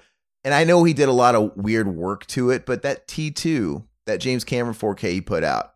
Um, I haven't seen that 4K. So it makes sense. I haven't makes even sense. seen the Blu-ray yet. Of that. Okay, the blue. it makes sense why that 4K looks like they really went the mile on it because they also put it for theatrical release. Remember, they re-released it and did a 3D Mm-hmm. release, and so that's what we got on the the 4K. And it's just to me, it looks like a totally different movie in a in, in not a bad way because if I'm gonna triple dip on a movie, give me a different experience. I can always go back to another version if I want to watch it on VHS. Well, I guess I'll do that. But like the colors on that 4K fucking pop, um, it's just it's just a different experience. Now I say he did some different stuff to it because he took advantage and he like CGI deep faked Arnold's faces over all the, the double shots that were obvious and you know which that takes out of it. And he uh they they they airbrushed Robert Patrick's cock out of the movie. Little shit like that. So it's like okay. But that aside I guess I have the old versions if I want to see that fucking shitty double on the slow motion jumping off the You wanna bridge see in the that motorcycle. nice cock. I want to see his cock tripping down. but uh but the movie looks fucking nuts man and um movies like t2 movies like the abyss the abyss needs it were made for 4k man they were made to just have legs because those can just look so fucking good but yeah i don't know i imagine if they ever put tmnt 90 on 4k it would look like ass because because tmnt 90 kind of has that ghostbusters feel it's like grimy it's kind of gr- you know i just don't think that would translate Hard telling you. Definitely, Terminator One is Same, grain yeah. to it. Yeah. same too uh and Terminator, uh, even the Blu-ray, they had uh, multiple releases. The first release of Terminator, which I have all of them, the first one looks like fucking dick. It's like what a waste of money that was. Then they ended up repressing it. They're a new, uh, yeah, a new version of it, and it and it looks really, really, really good. But I think that's about as good as a movie like that can get. 4K is not going to do it any justice. So unless you want to see when it's in HD, you could see Arnold's dick clearly swinging. Like there's no shadow hiding it, right? Like they mm-hmm. intended with the way they shot it. they brightened it probably or whatever, or used the natural lighting to enhance it. I don't know what it is, but it's just like I don't. I have a feeling when they were filming that back in the day, they they weren't thinking that in 40 years technology is going to be to a point where uh, our clever use of shadow is not going to hide this monster cock. because it doesn't It's so funny. Like I, there's someone should put a video online of like a side by side going at the same time of VHS dick, uh, DVD dick, all the way up to like Blu-ray dick, and it's like, oh god, like this wasn't intended at all. But yeah. yeah. So, what uh, other releases are you guys looking forward to? I see that I'm on this Vestron, and I see that they're putting out uh, Maximum Overdrive. Uh, that's a shit movie I, I i've never liked maximum What? Overdrive. i can't get into it man i can't i've tried i tried i tried Stephen King's directorial debut and final movie, first and final. acdc gives their it. song rights and full backing to that movie Emi- Mhm. Emilio Estevez, one of his it's one of his finest moments in cinema history. I mean, Mhm. I love. I love What do you- Emilio Estevez, man, but yeah. Are you on board with this film or what, Zach? Come on, you've Oh, covered yes. some movies. This is great. Is this great? It is great. It's the Fa- what's it's your- amazing what's shit. Fucking uh, it's got to be whenever the fucking what's it called? The fucking money machine tells him to go fucking fuck himself or whatever it tells him. oh, Stephen King to him and his wife. Oh yeah. Yeah. My favorite scene is the fucking coach that gets fucking hit with the all the the sodas coming out, and then the steamroller comes in and runs that kid over. The first time I saw that movie was on uh Monster Vision. It was a great way to see it for the first time. That's the version Zach sent me. Oh, on you saw it on was like Monster Vision? Mm-hmm. Zach burned me this really he he burned me all these discs, these Blu-ray discs with like uh this compilation of Monster Vision that people have ripped online. It's awesome to have. And the first movie I tried rewatching was Maximum Overdrive on this Monster Vision rip. And uh it was like fucking 15 10 frames a second. so it's like really choppy. I'm like, oh, I can't watch this. This doesn't help me enjoy the movie more. So maybe I'll give it another shot one of these days and see if I like it, but I got to watch a normal version. It has some fun moments. Uh, interesting fact is that the cinematographer, well, King was like fucking doing a lot of coke, probably because like here's the shooting schedule, and he's never done anything like this, and he's like, hmm, And he still probably put out 10 books that year too. Fucking yeah. He he looked in like his drug box and was like, which drug in here will help me shoot this film quickly? And he picked cocaine, and because he picked cocaine, he was not getting a lot of sleep and uh, obviously he was probably doing rewrites because he's a writer like on the script i'm sure he's doing shit like that. So during that lawn mowing like where the lawnmowers like running wild on that yard apparently like they had the camera like propped up on these wood blocks and i guess some signal it's not really it's like a freak accident but he probably should have been like okay this lawnmower doesn't need a live blade but you know, or for select scenes where you, we needed to cut the grass, but obviously it's running around like lawn that you've already cut. It doesn't need the blade on there for those, and so he's using a live blade on there, and uh, I guess it received because it was like a remote controlled uh, setup or whatever with the lawnmower, and it uh, clipped one of these like the corner or whatever of the camera stand and chopped the block up. And uh, the cinematographer was like blinded in one eye. He got like pieces of the wood and they sued stephen king and sh- he sued him and stuff because like you're like a cinematographer like you like you need your fucking eyes and he like he Mhm. blinded him one eye it wasn't like like again that's this is like a landis type similar situation i think that's why king never wanted to direct again but See, that's the type of thing. Like you think they they'd have like, oh, this is a first time director, and we're basically giving it to him. He he's never went to school for directing or anything, so we're Right. basically giving it to him just because he's He in the name. Yeah. on um he's he was on the set of Carrie, which he got kicked off because uh, who did that one? De, De Palma, Palma, Yeah, yeah. right? And he kept like talking to him about how because if you've ever read Carrie, it's like keeps cutting back to like these court sequences where like all the survivors of the Mhm. fire and everything are like telling their what happened and stuff. And I'm guessing he probably wanted that intact and like De Palma's like out of here, motherfucker, and kicked him. I guess uh, PJ Soles on an interview said that uh, he had to be kicked off the set because they kept getting in an argument. So Yeah, you can't have he's that. been That- that- film, on film sets before, you know. yeah. I mean, if you don't if you don't like other people changing up your work, he should stop licensing it all out. I mean, he like sells the rights for every fucking thing. Well, that's his first film, you know, film set he was on. Then he worked on Creepshow, and he was actually in the segment. And um, I know he wrote the script for, or was involved with Creepshow too. And I think he was on set because they filmed some of that in Maine. And I believe he was on set. And then he also worked on Knightriders. So I guess I I figured, you know, he, he probably had a little bit of experience watching Romero work. Mhm. Um, I think he did a good job, and everyone that was involved. But yeah, I don't think that it was uh, like something you know that he was built to do as far as stress level. Mhm. And yes, there was like uh, like from what I heard is like there was a lot of cocaine. Oh yeah. that he was using to try to fucking hold it all together. Because I'm thinking this was like a 30 day shoot or something like that. And like, Damn. think about how many fucking setups that movie has, like uh, Mhm. every day, and like all the explosions. And you've never done an action movie, and this is pretty much an action movie, essentially. See, fucking, you mix Stephen King with cocaine. Like uh, when he's writing a book, he starts writing about a giant turtle and shit. Yeah. Do it while he's making a movie. He fucking gives you a and he movie. blinds them. Yeah, he gives you a movie where a fucking machine tells him fucking fuck off or whatever it says.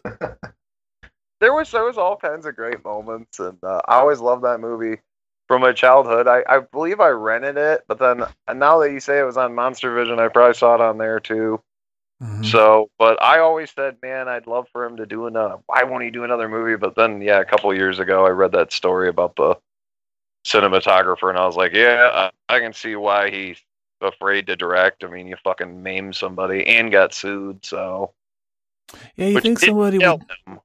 yeah, you think somebody would jump on that? Like now that he's kind of a big name again, and they're licensing stuff out. Like, oh yeah, you could just be like, you could just be like in print. You're the director, but we'll have another guy come. and We'll do like one of those situations. You know, he's worth five hundred million dollars. I had no fucking idea.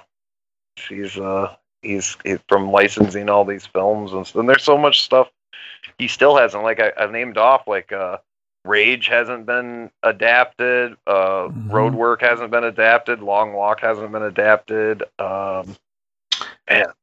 Isn't it weird? Isn't it weird that uh, someone like J.K. Rowling though has one property under her belt, but she's worth over a billion?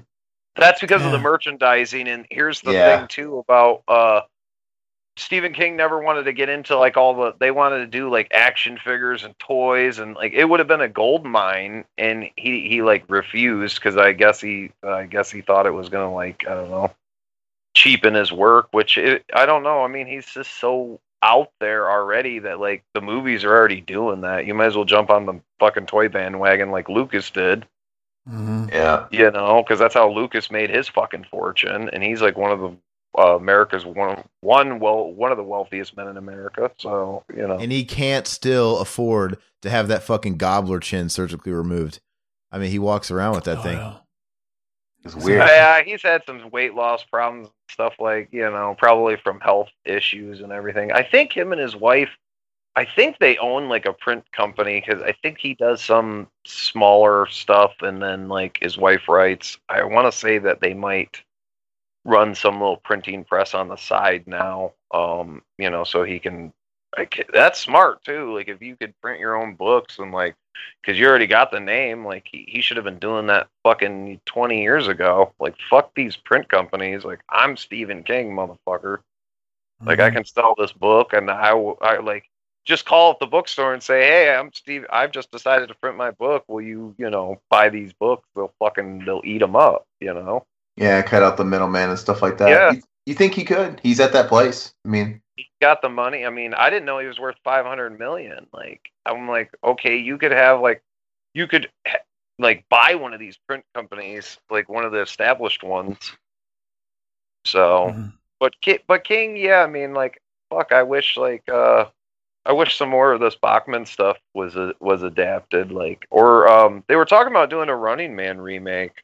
I I didn't bring it up during the segment, but I don't know why it's it won't greenlight. But that's cool. Just cast Colin Farrell in it. It'll go okay. You, It'll is that who you think would be a good? Uh, who do you think? I'm just making fun of Total Recall. The Total Recall remake. Oh, okay. That yeah, I saw that. I wasn't very good for sure. No, I don't know. think would be good in that role, Jason Statham. It just depends. Are they trying to remake the movie or make a closer adaptation to the book? Because I mean, it just depends. I mean, they built a movie around casting Arnold, is what they did. So it just depends on who they cast. If they're trying to redo the Arnold thing, ah, that'd be that'd be funny, dude. They should like throw a curveball and make a remake with an old ass actor like Stallone. Like it doesn't make any sense. Like we're gonna put seventy year old Stallone to replace Arnold movie. I don't know. They'd probably do Jason Momoa, something like that. Yeah, yeah, I could see that. They should remake the Langoliers and make it a critters Oh. uh, infused movie and get the Chiodo brothers to do the, the critters and just As make long as they cast Bronson Pinchot again, give that man some work. I, I could watch that guy rip paper slowly and roll his eyes in the back of his head all day.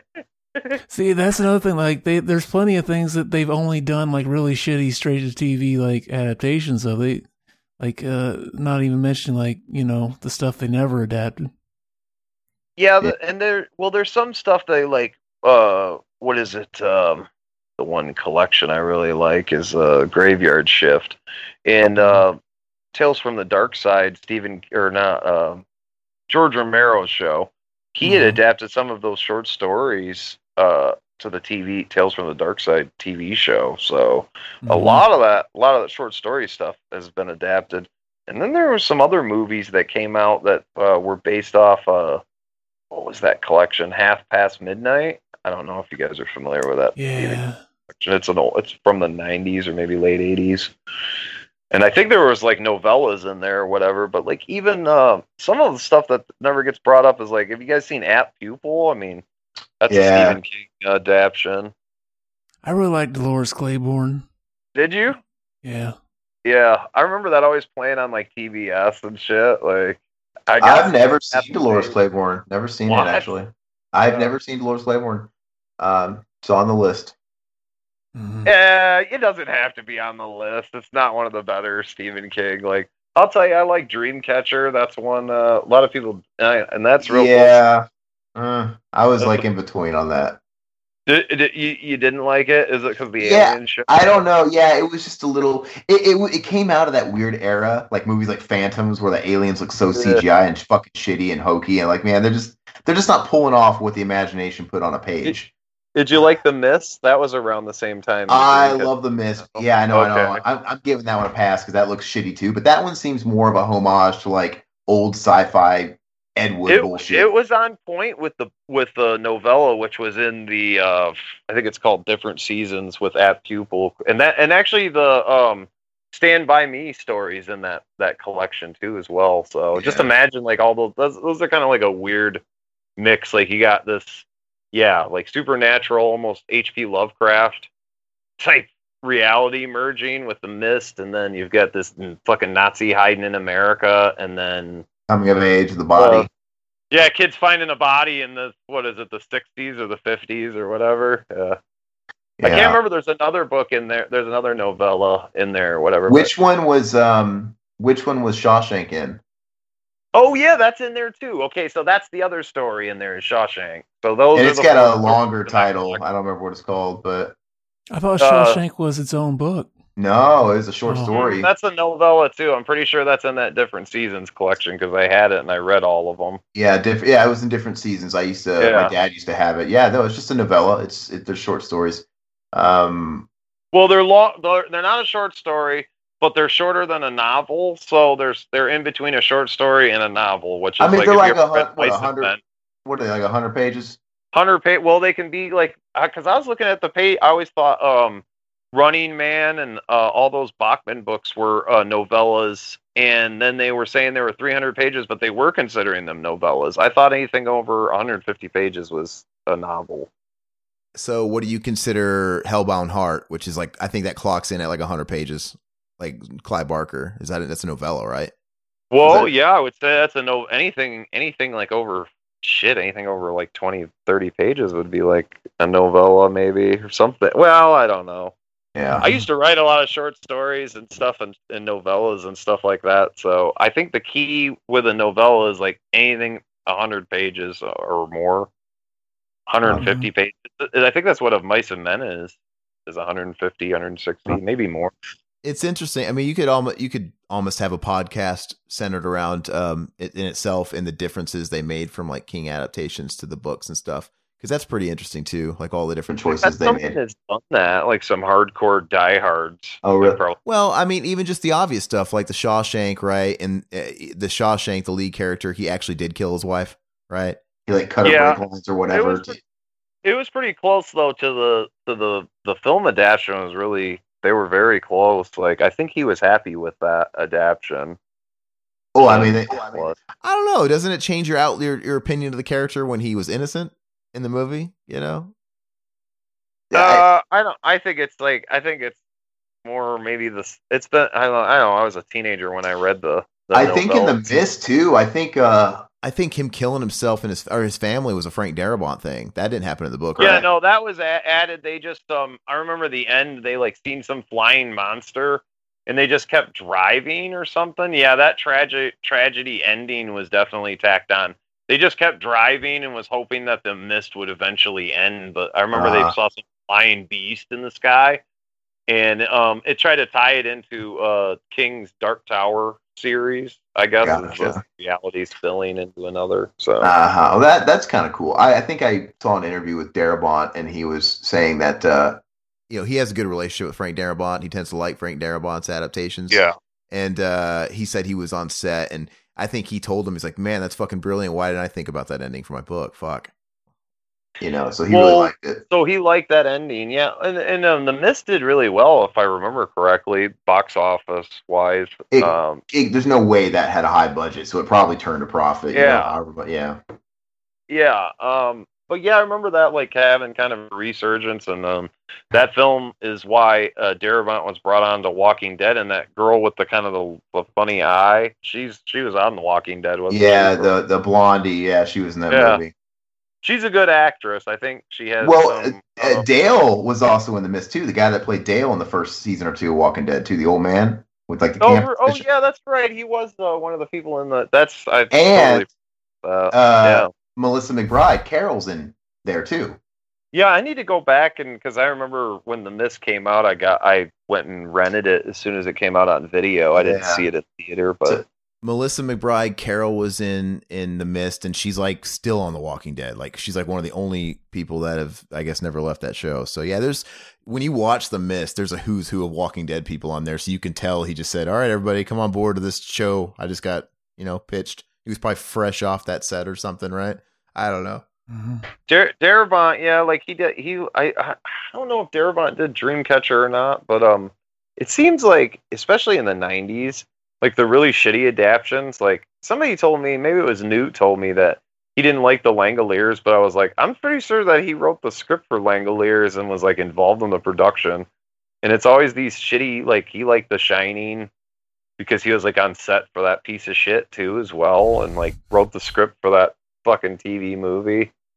And he always seems to like the the sh- the really shitty like adaptation. What? If, yeah. What if his opinion about it is just how the director treats him while they're making it? He's it's just like- about the director treating him and whether or not they followed the book to the T. But the but he I don't know maybe he's just like uh, maybe that's just his ego as a writer and the creator but I mean what is what works in the book format necessarily isn't going to work for screen and The Shining proves that I mean because I've seen that Steven Weber TV series right the uh Mick Garris right didn't he do that one Mhm. too um Frank Darabont he did he just did The Mist Shawshank and he did Green Mile I think that's the only three Okay. he did. Yeah. Yeah. But um, yeah I I don't know I agree with you too and I have to imagine the movies that Stephen King was in he he they had his full endorsement like he was in movies like Thinner right, and, and uh, Pet Yeah. Cemetery, and uh, That's necessary. Yeah. So I don't know. Thinner Thinner is just like a that's an art. I'm sure I've never read the book. I, I imagine Thinner is probably a short story too, or sorry, a novella. That's a That's Bachman book. That's a that's oh, is that a Bachman book? But it's not. It was actually a novel. Yep. Uh, it was a Bachman book. Uh, I don't. I think. I feel like that was a. He wrote it as Bachman, and then like later on was like, Because I think yeah. it says Stephen King on it, but like he was like I'm just gonna put Bachman on it because I wrote this as Richard Bachman, or it was in that mindset. Probably. I feel like Richard Bachman is him when he's drunk. yeah. or like on some substance or whatever because he uh if you read his book um on writing which is kind of a memoir slash autobiography he really gets into his like uh drinking and like these drug use habits and stuff like on writing is supposed to be like a writing tool for young writers but it also like has very revealing things but uh he says that he doesn't even remember writing misery and he was like wasted and i'm like fuck, dude, I tried like reading drunk, I, and you could write a novel drunk. That's talent. you know? Fucking Hemingway, like incarnated in this guy. So, and it's just what makes you wonder, like, how many of these stories he wrote under like the influence, and like, okay, um, I wrote this one because I was like, he wrote a uh, actually a western called Slade that never was never published, and I bet it was like he wrote it on LSD or something. Mhm. Actually, the fans are jonesing for this. He wrote it when he was in college or whatever. So, Mhm. they're dying for it. But that's Mhm. awesome. We get this turned into a Stephen King like talk, like because uh, you know, yeah, he I mean he did write the original book, so I always Uh, thought that the original uh, Pet Sematary was uh, underrated. I think that might be his best like It's a great horror- adaptation. That's horror uh, adaptation. Yeah. It's I wonder what he said about it. That's one book I haven't read. really So that's one of the few I have read. It's really the is book it is really is it spot on? Like I heard there's like uh he he like has a dream and stuff because my dad read it and he told me like uh, I guess uh the the man uh the dad there he's like had a dream after his kid was like uh killed and he's like looking for his son and like finding like the shoe and like all the yeah, so Yeah, there's that's little things that they had to cut, obviously, just to make it work in a movie format. Yeah. a length. but it's it's pretty like uh Judd has a wife in the book. okay Uh, She's, she's the one that dies, not like their housekeeper. Yeah, so they just kind of I don't know why they replaced the character in a movie with a housekeeper. I don't know. Probably because they needed Judd to be more of a stronghold character, right? Because I guess if his wife died, he probably wouldn't have been in, he would have been in shambles. He probably would have been strong enough to be like try and slap fucking Louis Creed. I don't know. Who knows why they did it. But Mhm. yeah, he had a wife instead of that housekeeper. Um there's a couple little Stephen King-esque scenes. ending, like I remember, the ending was fucking terrible. Like there's there's like a running joke that his endings always suck. Stephen King, and I guess he even like in the new It, uh, he like basically the fucking the the main character in It Chapter Two. It's supposed to be Stephen King.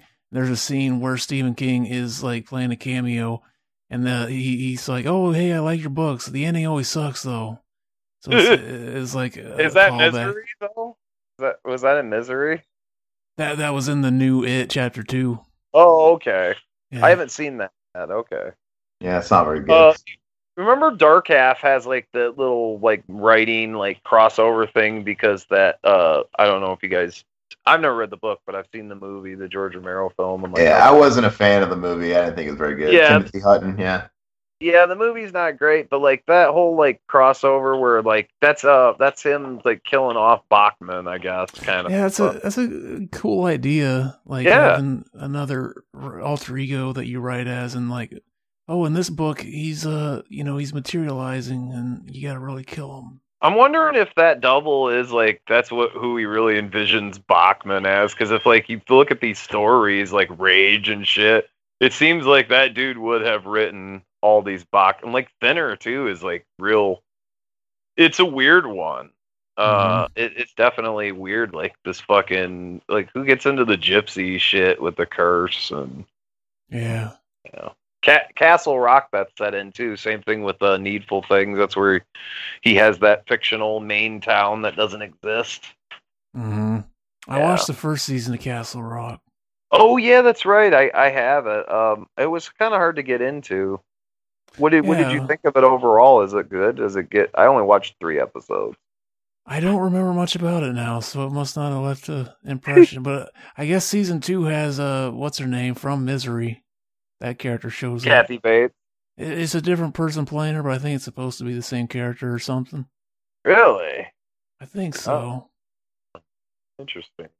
That sounds vaguely familiar. I, I've never seen the show, but I remember like marketing materials, and I think the the that connection. I remember reading about it, or some actress talking about her playing that role. Yeah. hmm So, is there any like releases or anything like you guys want to fucking chew chew the fat about, or anything like you guys are? I don't know. Are you guys working on anything? Like, what are you doing, Aaron? Are you doing any of like other creative projects or? So I, I'm just gonna call it real world events because when you say the real terms, it it, it flags on like YouTube's and shit. Like they don't want to even you hearing words like that. But real world events, obviously, it really put the kibosh on a lot of shit, unfortunately. Uh, and we had a project, me and uh, my my good friend and director Randall, that we've been working on forever. Um, we had the ball rolling on some financing finally, and of course, real world events happened right out of China, and uh, obviously people pulled their money back, and it just kind of got a, the the stopper put on it. And it's one of those things where we're just gonna have to start over like whenever this kind of comes back to if there is a market for anything if anybody is going to be in the market to uh, finance uh, a semi small movie you know what i mean so i hate the feeling of everything being up in the air and not knowing what's happening. It's kind of depressing. So, but I mean, I'm still doing my same thing. I'm I'm taking I've been taking the whole time off in pandemic to uh perfect this particular script even more. It's like, well, I thought I was done with it, but whatever. And I've been working on another one too. Uh, but yeah, it's like whether or not we can actually do anything with these, who fucking knows? Like, I think uh, we had an idea, um, and I don't really know if it's happening yet, but nobody. I don't want to bank on people wanting to finance anything. What the what the economy is going to look like once the, the the actual pandemic is over. I don't know. I'm Um, hearing like stuff like Hollywood's fucking dead. Yeah, well, so well, that, I, that's a good thing though, man. I fucking yeah, I've been well, saying yeah, Hollywood. independent guys. Yeah. So Hollywood has needed an enema for a long time. I think we should hit the reset button. Fuck awards. Fuck uh fuck elitism. Like it's like the 1960s with like fucking Dennis Hopper and Corman and all these fucking guys. It's basically like if you watch that Raging Bulls, uh, it came out. I can't remember who put this documentary out, but it was about the counterculture shift Uh-huh. because Hollywood was re- producing like these fucking uh, redundant musicals and Western musicals, and basically everything turned into a musical. And then, like, uh, you know, some like the new wave French directors uh, came in the picture, and people wanted to go see foreign films, and it basically killed what Hollywood was was cooking. And you know, Scorsese and all Yeah. these guys and took over. Yeah, so I'm a I try to stay optimistic and I'm like that. I've, You're exactly Yeah. on the wavelength I am The too. new renaissance. I think it's going to be a renaissance. Yeah, I'm hoping that this is all going to some bad is going to burst some good and we're on the verge of a new renaissance. Now, granted, I've been thinking we were on the verge of a renaissance the last five, six, seven years. Now, who knows? Maybe it just took that long and this pandemic is what's going to break the back. But it's going to force people to get creative. And our idea was, and I'm trying, I almost got to sell them, man. I mean, I don't know if, I don't, Zach, have you ever talked to Randall or no? You know, you just heard him on a podcast, but I'm trying to sell him on it because we can't, like, let's just go guerrilla style. Like, maybe these scripts that we've been working on, we can't do these right now, but I've been trying to write a new one that we could do on his property. So he benefits from having a lot of fucking property, a lot of land,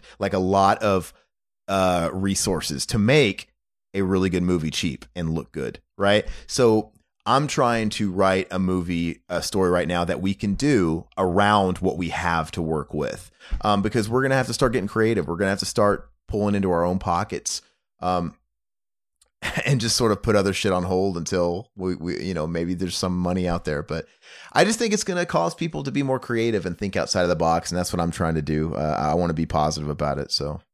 Well, here's here's a sleaze fiend uh, recommendation for your production of key things that the film needs to contain for it to become successful. Water by sleaze, by sleaze fiend and exploited cinema standards. First of all, I understand you want to probably try to get like an R rating, maybe get this into the theaters, maybe get the young, the younger generation to be able to get in there and see it. You want everybody to be able to see it, but you need to put some bare breasts in there somewhere.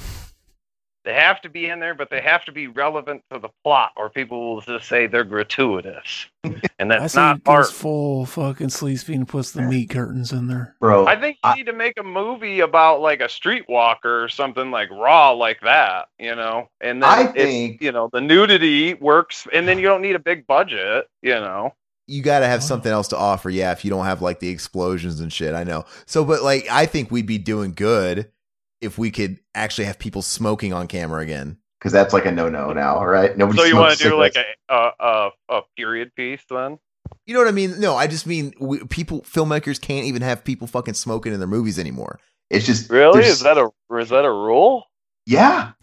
If they do, What- you gotta how- let them. Was uh uh, once upon in Ho- Once upon a time in Hollywood? Okay, uh, so yeah, maybe Oh, there's exceptions. He gets to break any rule he wants. Yeah. Yeah, there's certain exceptions there. Like Tarantino's going to break the rules, but no, like, yeah, watch closely, man. People just don't smoke on camera anymore. It's just deemed socially irresponsible.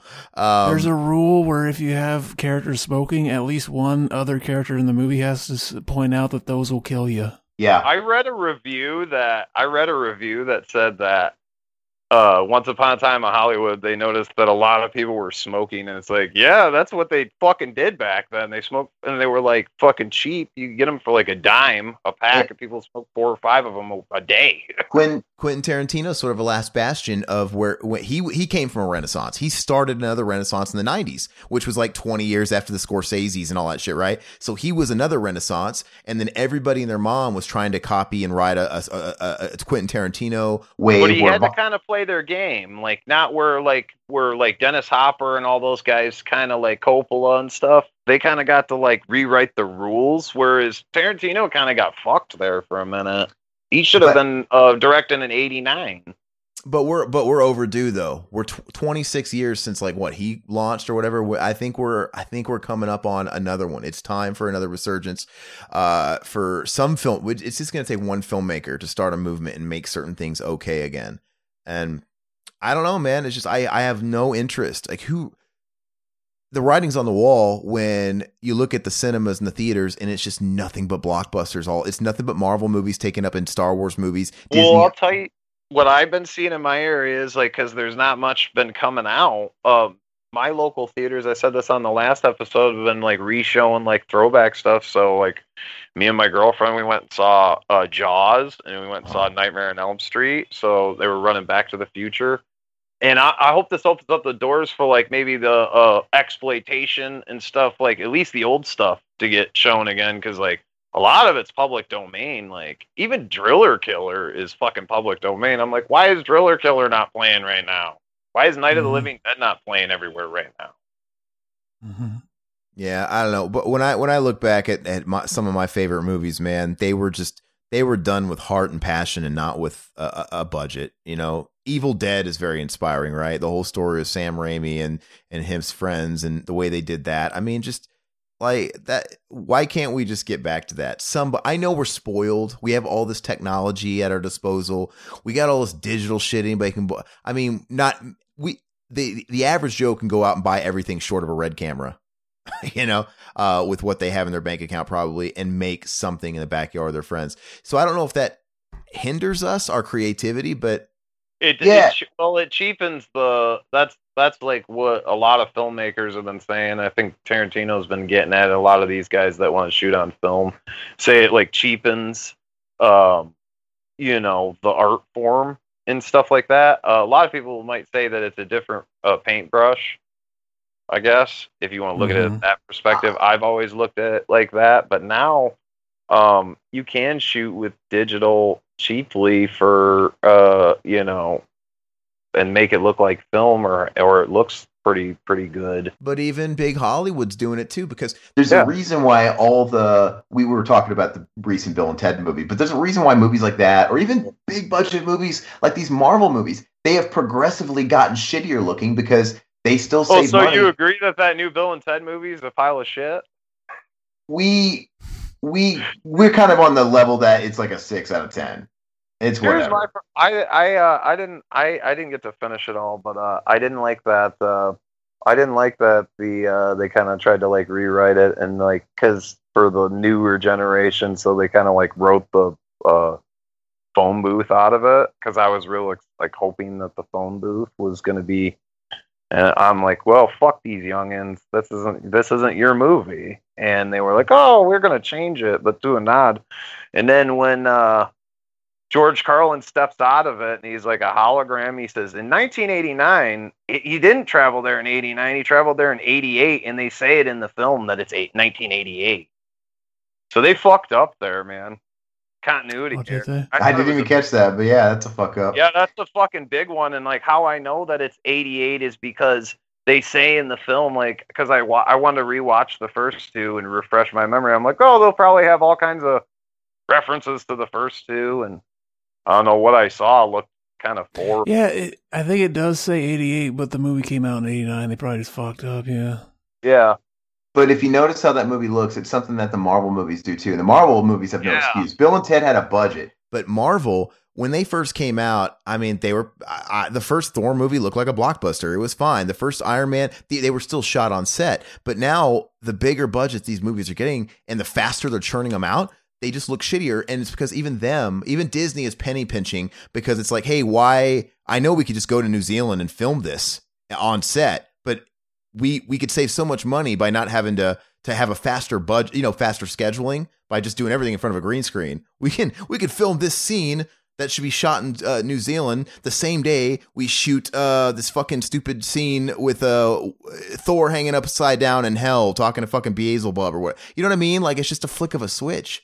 I mean, when Well, you most watch of it, movies, they're forgettable too, man. Like fucking twenty years from now, nobody's gonna be referencing. These are all gonna be like. but it's a problem when shit. When Thor Ragnarok came out, and I'm guilty of thinking it was funny and enjoyable, but like it was bittersweet because I watched it and I was having a chuckle and Jeff Goldblum and all these little things in there that were kind of fun. The movie, it's like there's a scene where he goes to seek out uh, Anthony Hopkins' character, who is kind of like uh, sent like on Earth. It, it's literally looks like New Zealand, like they're on a cliff somewhere and there's an ocean side. But it's green But it's. CGI'd. It's green screen. It's like, guys, what the fuck? It's it, it looks so fake, and um, so you can't really tell a difference between when they're on Asgard and that fake ass background, and like in New Zealand. And uh, See, I am proud to say I've never sp- went to the theater and watched a Marvel movie. Me This shit neither. is happening without Amen, any brother. endorsement from me. Exactly. So, But, but I'll it's tell like you, a movie I would have went and seen was that Punisher movie. I wish like I it wasn't playing near me, and like when I saw it, I was like, "Where have you been all my life? This is exactly what I always envisioned the Punisher Mm-hmm. being live action." So But yeah, I mean, Goat mentioned it when we recorded a podcast a while back. But like Black Panther, I mean, that movie did so much money, and it just all it did was secure that these movies are going to keep raining because it broke more records and everybody loved it. And of course, they were going after a demographic that you know, whatever. It, it, it's it's got its legs, dude. There's no reason for the third act of that movie. There's a final bout between you know the antagonist and the protagonist. It looks like ass. I'm like, what the yeah, fuck? I, think that movie just did well for what it and like uh, by all means, like there he's one of the first black superheroes, and like it was time. It was it should it should have been done a while ago and everything. And I understand why it was successful and everything, but.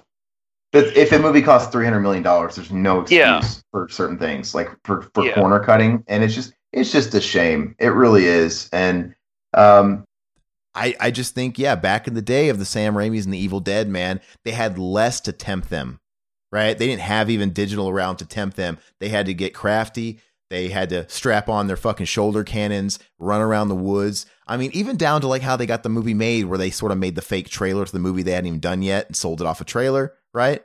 Uh, Mm-hmm. it was super cool, man, and it, it, it was charming. And I just somebody needs to shake it up again and just make something with a Well, heart. Aaron, do you know that's why over here at Exploited Cinema, that's all we watch old trashy movies because Hollywood's not giving us our fix, man. I I don't think yeah, and I, jam. and I don't think blockbuster has to be a taboo dirty word. Block there's a there's a place for blockbuster movies, but along the way in the last 20 years they lost it. They missed the mark. we need to keep the Michael Bays out of this shit. Though. yeah, that's the problem. yeah. So when I think blockbuster, when you think T2, it's like that's what a blockbuster should do. It should really push the envelope with visual effects. Be it, should be well written and like a good director needs to be like It's- Ron like a Ron you know what I that solo I don't like any of these new Star Wars movies but I saw that solo movie. I didn't know who directed it. I gave it a chance and I was like yeah this is that was all right. That wasn't too bad. And I saw the credits and it was Ron Howard and I was like oh that there you go. That's why because you know he's a de- decent director knows what he's doing when you when you watch something like T2, I mean, so uh if you're going to be a blockbuster man, I, sometimes I'm in the mood for that. I want to be impressed by what you're doing. I want to see you run that semi off a bridge in real time and I want to see you pull those stunts off. Like blow my fucking mind. Um and now when we have those movies, but now they're fucking Fast and Furious movies where everything's CGI'd and fake. I'm like you're not earning this blockbuster title. This is so cheap and so fucking stupid. And I get why they I get why they choose technology because of like safety reasons and liabilities. I mean, I think they're probably going to always choose to not like risk the life of a stunt guy, but yeah but didn't on the first uh Fast and the Furious where they did that shit underneath that semi truck that was that was real but that was the late '90s too. was real wasn't That was that was late '90s. Fast and Furious is still kicking, unfortunately, and it's Yeah. now they're going to space in the new movie. They're going to fucking Oh, space, bro. Yeah, Amazing. So they're gonna be able to like do some stunts on like around the space station and shit. Like So fucking- so yeah, you know you know how they go to space. Some guy in the editing room hits the space button and it changes the background. Now we're in Oh. space. You know that stupid. yeah, that's fucking- why I didn't like that Ready Player One movie. It was like the first part was cool, and I was like, "Ooh, the stacks! This is this dystopic Yeah. future where they all fucking play video game." And then like I thought like oh Steven Spielberg, and then we just go into the fucking CGI video game, and it didn't seem to like have any like. It, was- I fell asleep. It didn't seem to have anything like. I was like waiting for the message like, "Wake up, children of." Uh, you know the world. We need to s- turn off our devices and go back outside because look what it's gonna turn into. It's gonna become a trailer park stacked to the fucking sky Yeah. and you're just going to be a zombie playing in like but there wasn't anything like that it was like look at this cool world that's coming Yeah. Like But it was tell you almost what. like it's almost like a demo for what the future of vr is going to be Mm. and what life's Oh, going to yeah. take you know But I'll be damned if Mac didn't give it five stars on Letterboxd. Amazing. I always he, gave, he gave ready player one five no, I always give Mac shit because it's like, and I actually I'm not really giving him shit because I I don't want to be this. He actually did. He did give He five did. stars. He yeah. did. i bet But, he like, did right No, so I don't. I am of the mind that like Max an easy to please audience goer. If he gives, if you can look at the rankings, like how often people give stuff ten, you know, fulls. You know, you can look at how they rank movies. Mac has an overwhelming amount of perfect movies. Like most of them are. Um, it was like watching a fucking game he was like watching the story mode part of a video game yeah, it was. But I'm not. I'm not knocking people that like that or even Mac because like who am I to say I mean if somebody easily gets enjoyment out of a lot of stuff, I'm not going to shit on that. That's kind of cool. Whatever. I kind of wish I could live in that world sometimes, but uh, I do think it's funny sometimes because like Alita Battle Angel 10 stars. Uh fucking this uh, 10 stars, you know, whatever. He's a blockbuster guy. I'm not going to shit on I just think it's funny sometimes when I I just make comments sometimes it's funny. like I can watch I watch a movie sometimes and I'm like, yeah, that was a Mac movie. you can take that however you want. You take that however you want. You're like guaranteed that's a five star.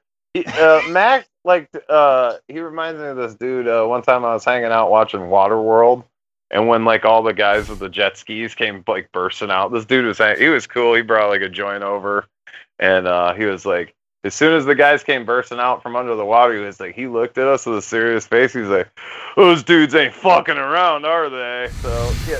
Yeah, Mac sounds like a he, he- that guy would gave that one a five star. You know, I can't blame him either.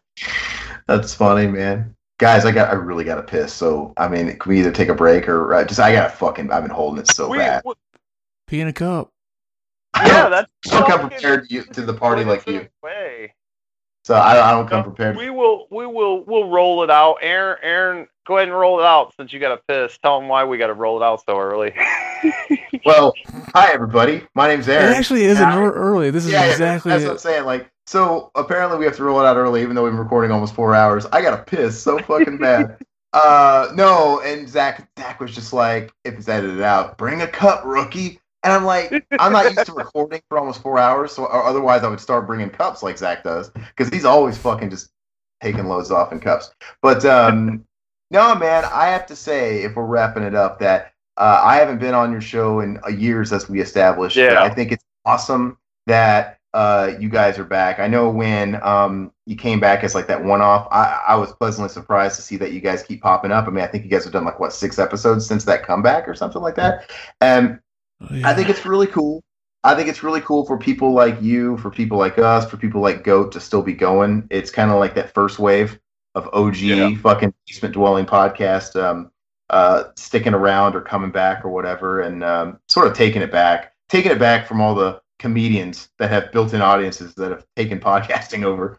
Uh, as much as I like that too, and I think it's also really cool to be able to see the people coming over to like our YouTube channel and commenting and, and how much they like you guys. And clearly these are people that missed your show. So I think it's I think it's fucking rad, man. And I'm real happy to be uh to have been on this show. So Well, thanks for uh, hosting the show and uh, the old episodes and the new episodes, and also um, coming on because I've been wanting to get you on or uh, your other what is it called the deep deep end or Oh the podcast? yeah, the band we want to have like I know a we talked about getting on there. Yeah. Yeah. Ah, man. I'm surprised. I'm amazed that we're able to put out the consistent content wi- that we do. I mean, like we're just. I try to make room for stuff. Deep End's one of those things that just fucking goes by the wayside, and just we make time for it whenever we do it. But uh, if that's a nice segue into just like our pitch, do you want me to just like promote what we got going on? Yeah, sure, whatever, and you can take us out. I know you want to get uh get to the old bathroom. So. Oh dude, and we'll see if it takes me ten minutes to get it out at this point. I'm like a fucking old Oh guy. yeah, fuck, dude, I don't want to be fucking with that shit either. So uh basically, if anybody's listening to this show that's hasn't listened to our, even if you're like on the Revival House, maybe I'm not just gonna be narcissistic and assume you listen to all of our stuff. But uh, exploited cinema, BTM, at least in its original incarnation, go way, way back, uh, all the way like a decade or whatever. Back in the Riverman, back in the Lush days, back in the J Dog days of this show, and um, yeah, it's it's really cool. If you guys like that stuff, Zach's been putting up all the archived EC stuff uh, on the weekly, as you guys know, which is great, or bi-weekly rather. But we got a whole bunch of other stuff on there. You can. He's been doing the same thing with the BTM show. Uh, I don't remember what day it is they go up, maybe like Tuesdays or something. He's been posting an archival, old school fucking BTM episode. Exploited cinema crossovers or yeah, that's all that Yeah. stuff's like dicks are touching, worlds are colliding. you get to see it all like play out week after week, all these retro shit coming out that were otherwise lost. And I think Zach's about done now. Like, aren't you with the classic BTM? Almost, yeah. Yeah, and then they're all going to be on YouTube for the most part. And then EC's still got a while. Uh, so you guys will have that still. But Zach and I, we do our normal BTM commentaries now. Um, by the way, those old episodes, they're cool. Most of you guys are smart and you realize and you see that they're older episodes and they're just there to sort of enjoy and see how the show's evolved because it has. Uh, so a lot of you, most of you guys, I'd say, jumped on whenever Zach joined on. Like in the last few three, four years, we really kind of grew and evolved into something different. Uh, and you hear us talking about all these characters like the Corey G's and the Lushes. They've almost become infamous. And so you can go back and listen to all these fucking horror stories and all these episodes with those people on it and just kind of see how uh, we cut our teeth, warts and all. We had fucking bad episodes. We had fucking uh, technical mishaps, Yeah. all the rookie shit. It's it's really fun. And uh, so, but we have the new BTM commentaries every Wednesday. We're doing uh, the Cinema Enema. It's more of a topical discussion podcast. Um, it- we're doing those once a month right now. It'd be cool if we can uh, bump that up, but right now, once a month is doing it for us. We had a recent episode where we did a roundtable discussion Hellraiser 1 versus Hellraiser 2 and kind of how uh, where your opinion lies on Hellraiser 2. Does it hurt or hinder? Goat oh, was on that, right? yeah, we had Goat and we Yeah. had Josh James, we and, and myself and Zach, and so uh, I've always enjoyed topics like that, you know, and, and, and divisive movies. Like mainly talking, I don't think anybody's saying Hellraiser one's a bad movie, but Hellraiser two is divisive. So that was fun. So that's kind of a, a good idea what that show offers. And uh, Mac and Zach, uh, they're every Monday, and you can talk about any episodes that might come in, coming out, uh, Zach. But uh, and then yeah. yeah. I mean, we got a gaming podcast on there now that um, one of our boys, uh, William, launched. So there's That's something. popular, isn't it? Well, I I think it's a very congested market. I don't really Okay. think. Uh, it's popular, but like, man, I I think gaming and stuff. I think it really hit its stride like five years ago. But uh, but it's it, it it's like anything else, man. You don't do this shit to make money. You don't do this shit to be famous or get like a million followers. Uh, Williams doing it because he loves it. I mean, he I I told him, man, I was like, dude, you got a lot of competition, man, but like, let's just do it. You got to build an audience. You got to put in the work and just you know build a personality and build a just see what happens.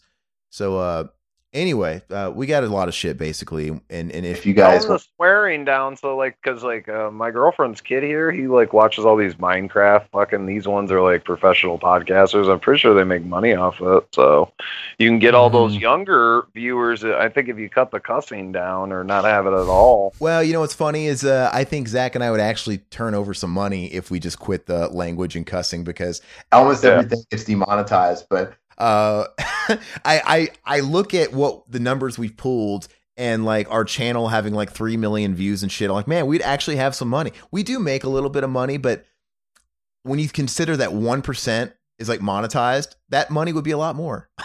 like, damn. But it's not even swear words, man. Like we're starting to figure out algor- the way the algorithms work and the way the bots work. But like we don't say the P E D O word anymore. We say what do we say, Zach?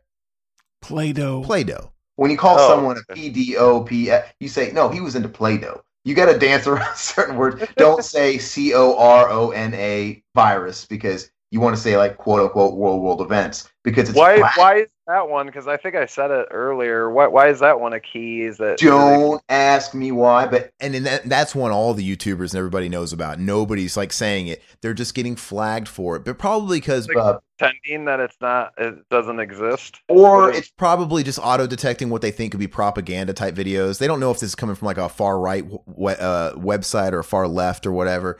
Same thing. I'm sure if we mentioned, you can bleep it out if you want. That's going to probably demonetize us if we don't. Bleep Yeah, it out. bleep it out so they fucking wonder what we said on here. Because and we do that too. It's so funny. Sometimes, sometimes we'll have whole sentences we have to bleep out, and it's and it makes it more funny when you listen to it again.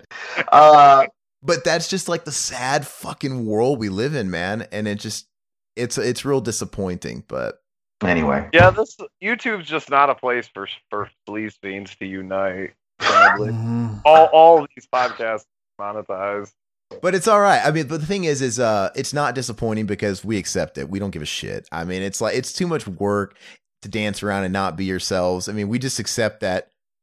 We just none of our videos get monetized, and when one does, it's just like a bonus. Like, oh, that one slip through? Or maybe Zach didn't make those jokes or something on that episode. I don't know, but if if it happens, it's naturally that way. So um, we should start a podcast called Nice Guy Podcast, and Nice we Guy just be Podcast, on our where we best- just compliment be on our best behavior. Yeah, yeah, like a nice everything is PC. We don't call midgets midget. I yeah, uh, Strivo got on me about saying midget uh, on the episode. I think that's why it's taken a while because he had to edit all my PC stuff and because I referenced the guy, the little person in uh, hardware. And because we were talking, you know, it's Richard Stanley, and uh, I was talking about how two scenes the from his new film that we were reviewing and Hardware were similar, and I said the and he was like, I don't remember what scene. I was like, the scene with the midget, and he was like, I don't think that's PC, and I was like, I'm well, I mean, shit, I I feel bad now. You made me Yeah. feel bad. and I and I was kidding, and I was kidding about Zach editing shit. This is exploited cinema. I mean, you don't edit shit on this show, and these aren't going to get monetized. Trust me, they don't get monetized. they are instantly pff, exploited. But that's just the way it works, man. And um, I don't know. you could edit the whole show, and it could just say, "Welcome to Exploited Cinema. This is episode seventy-three. And yeah, I mean, you'll probably get banned on thumbnails. Yeah, it's just it's just whatever. It's not worth it at the end of the day. Um, but uh, yeah, man, it's funny, but it is what it is. you guys aren't gonna do like a series of of stuff for the Halloween season. I thought you might be had a shit ton of stuff planned. So we usually do an October Blitz where we go fucking hardcore and we we have extra content. I mean, we at the very least we'll be thematic and um I don't know. I don't know. I'm in the middle of a big fucking move. I don't know what's going on. I I'll be freed up. I wouldn't mind blitzing it again. We just gotta. Somebody gave us the suggestion of body horror. You know, shit like The Fly or whatever, just gross out shit. And it's something we rarely haven't done yet, so that can be the theme. And I uh, I'd be down. I always like to try and see if we can at least do a couple extra for the month, so we have like uh you know we could double down a little bit. And I would like if we can make room to do a cinema enema as well. And I think having that uh, Halloween one and two discussion will be cool. Maybe that would be relevant for that. I don't know, but yeah, we try to knock it out, and we've we've adjusted our attitudes towards it since a couple years back when Zach and I nearly fucking ripped each other's throats out. It was like the famous year with all the listeners because we were so burnt out. Like literally, we were doing so much for October, we couldn't fucking stand even being on a microphone anymore. And I remember it was when we said we were going to do every single Halloween movie, and uh, and I think we'd also done like a cinema enema style. We'd done Alien Three, like producer's cut. So, and then I remember I don't remember what it was. We had watched one too many back to back shitty movies. We had watched fucking Rob Zombie Halloween Two. We had watched Halloween Six Six. Hey, I like Halloween. That Halloween too. Okay, so you're on the other side of the fence there. But we had watched Yeah. fucking we had watched both versions of Halloween Curse of Michael Myers, and then I don't remember what it was. We were watching Halloween Five, and it just broke the camel's back. I'm like, fuck, if we just were ripping each other's throat because we couldn't take it. We were watching too much shit, too much trash, and it was so it was. We felt so forced, and we were just at each other's throats, man. And I don't know, did we uh, did we have that episode up, or is that gone, Zach? Yeah, or the my It's up, yeah. yeah, the aborted Halloween Five episode, and we put it up later as part of the vault. we we Oh, I remember that, but didn't it come down or? I don't know. Oh, okay, maybe. This You- I remember you guys put up some commentary where you were at that com- convention uh, with Riverman, and I like didn't get to listen to all of it, and I wanted to come back to it, and it was gone. And I was like, Really? Yeah, was it still up or did you take it down? We need a look, man, because I just learned a few months ago that our TMNT 90 commentary was blocked worldwide and got removed. And I didn't even know somebody was asking us, hey, what happened to it? Uh, YouTube's fucked up. What can I say? But no, uh, yeah, I know you guys were worried about the movie playing in the background and hearing the noise and stuff from the movie, and you could Yeah. hear a bunch of it, but yeah, we'll see. But um, anyway, that Halloween Five is really funny. We ended up uh, we ended up sitting on it, and then we just hype it up and talk about it, and then we we pull it out of the Disney vault like a year later. And uh, and then it has some interest, and yeah, it's just this episode that turned into a total train wreck, and I blow up. I turn into a total fucking John Landis diva bitch. I fucking scream at everybody, and I fucking throw down everything and walk off set like, what's his face on Fox News? Do it again! and it's and then totally you, and then you came back to direct spies like us. And, Yeah. uh, and No, Phoenix. it's so funny. The the commentary just ended, and they didn't realize I really left. And the, the rest of the movie, we're just like, is he coming back? Is he? Is this a joke? but I I wasn't. It's one of those things where I at the time when it we scrapped it and I was talking about it on the show, and I'm like I'm I'm ashamed. I'm not. You know, it's embarrassing because it wasn't a pretty hour. And then, uh, but after a year, it's like you learn, like, okay, it's funny now. You know, we've talked about it for a year, and it's and it's like, okay, I can't listen to it. I would never listen to it back. But uh, anyway, we had a couple of those episodes, and you can tell what the dark ages for this show were. Just go to like that particular year and look through our videos. But they were good listening. Like people loved it. But for us, we were miserable. But it made for good podcasting for sure. Oh yeah. Well, I'm sure we'll have. I'm I'm gonna try to do something for Halloween, and uh, you know, so, probably a commentary or something. So we'll we'll see. Uh, you know, last year, uh, the idea that I wanted to go with, and uh, uh, Strevo ended up recording that episode, the Mandy one. I originally wanted to pick Combat Shock. Have you guys seen that? Hell yes. Yeah, I it's just that. it's it's sleazy, but it's horrific. I I you know I thought it fit uh, EC Mm-hmm. uh, real well for Halloween, and like it's you know just so sleazy and everything. The you know what it's lacking is that uh, Joe Spinell didn't show up. You know, hmm would have been perfect, but That, that would be a good one for Halloween. Yeah. so maybe we'll do that. Maybe we'll do a commentary over Combat Shock or something. Aaron, have you seen it? Any comments on that film before we uh we shove off here? No, I have not. Oh, jeez. I what do you, uh, Zach? What do you think his reaction would be to Combat Shock if he came on the commentary and blindly watched it? He'd be like, what the fuck? Would it be like pink flamingos? Will we have a pink flamingo incident here? Possibly. I mean, there's beauty in that. Has, have you seen Deadbeat at Dawn or uh, Street Trash? I I know of them. I've not watched them. Okay, if you haven't seen those, then this might not be your. But I'm all about it, man. I, Have you seen Life is Hot in Cracktown? That's uh, Buddy Giovinazzo who directed this. Have you seen that film? That's that's a bigger bigger budget. Came out. I don't know, maybe I haven't. I haven't seen that. That's pretty good. Uh, this girl, man, I gotta think about what the whole plot was about. I'm not gonna run it, but Life is Hot in Cracktown is a Buddy Giovinazzo film, more modern. Sounds amazing.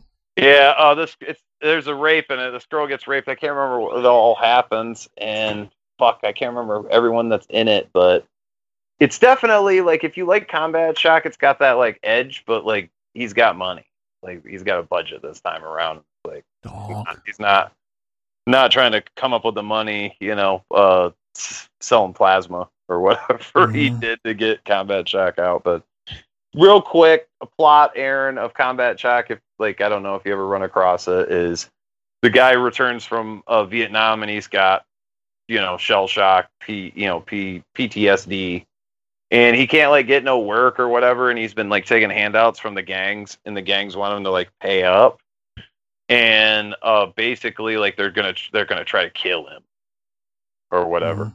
So. And he's got a son that's like a, a crazy Oh, yeah. Agent Orange baby. Agent Orange baby that cries all the time, and, they, and they got lumpy milk in the fridge. That's like, they, Mhm. yeah. I love the milk drinking scene. Isn't that great? When he just loses Oh, yeah. at the end and drinks the chunky milk. Mhm. Uh, yeah, it might not be your caliber, Aaron. I don't know. I mean, I'm open to anything once. I mean, not anything. Don't run Not with Pink that. Flamingos. It's pretty. It's good if you like that gang.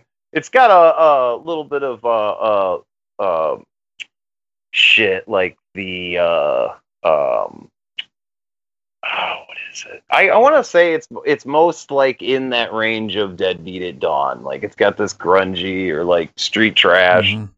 Um, yeah, recommended. I don't know if they put it out on Blu-ray or whatever. I know Troma has been releasing stuff. If there is a Blu-ray, I want it. So, Mm-hmm. but yeah, that might be the next episode. We might. I might change my mind though if I see something trashier. Mm-hmm.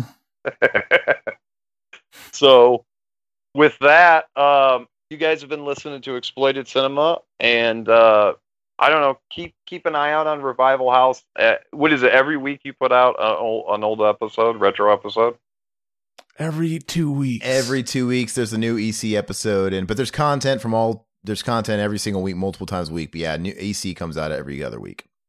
awesome so check out check out the show on youtube it's on spotify it's on fucking every itunes where wherever you can get a podcast it's there right Yep. Mm-hmm. Google Play, Stitcher, all of the usual suspects. awesome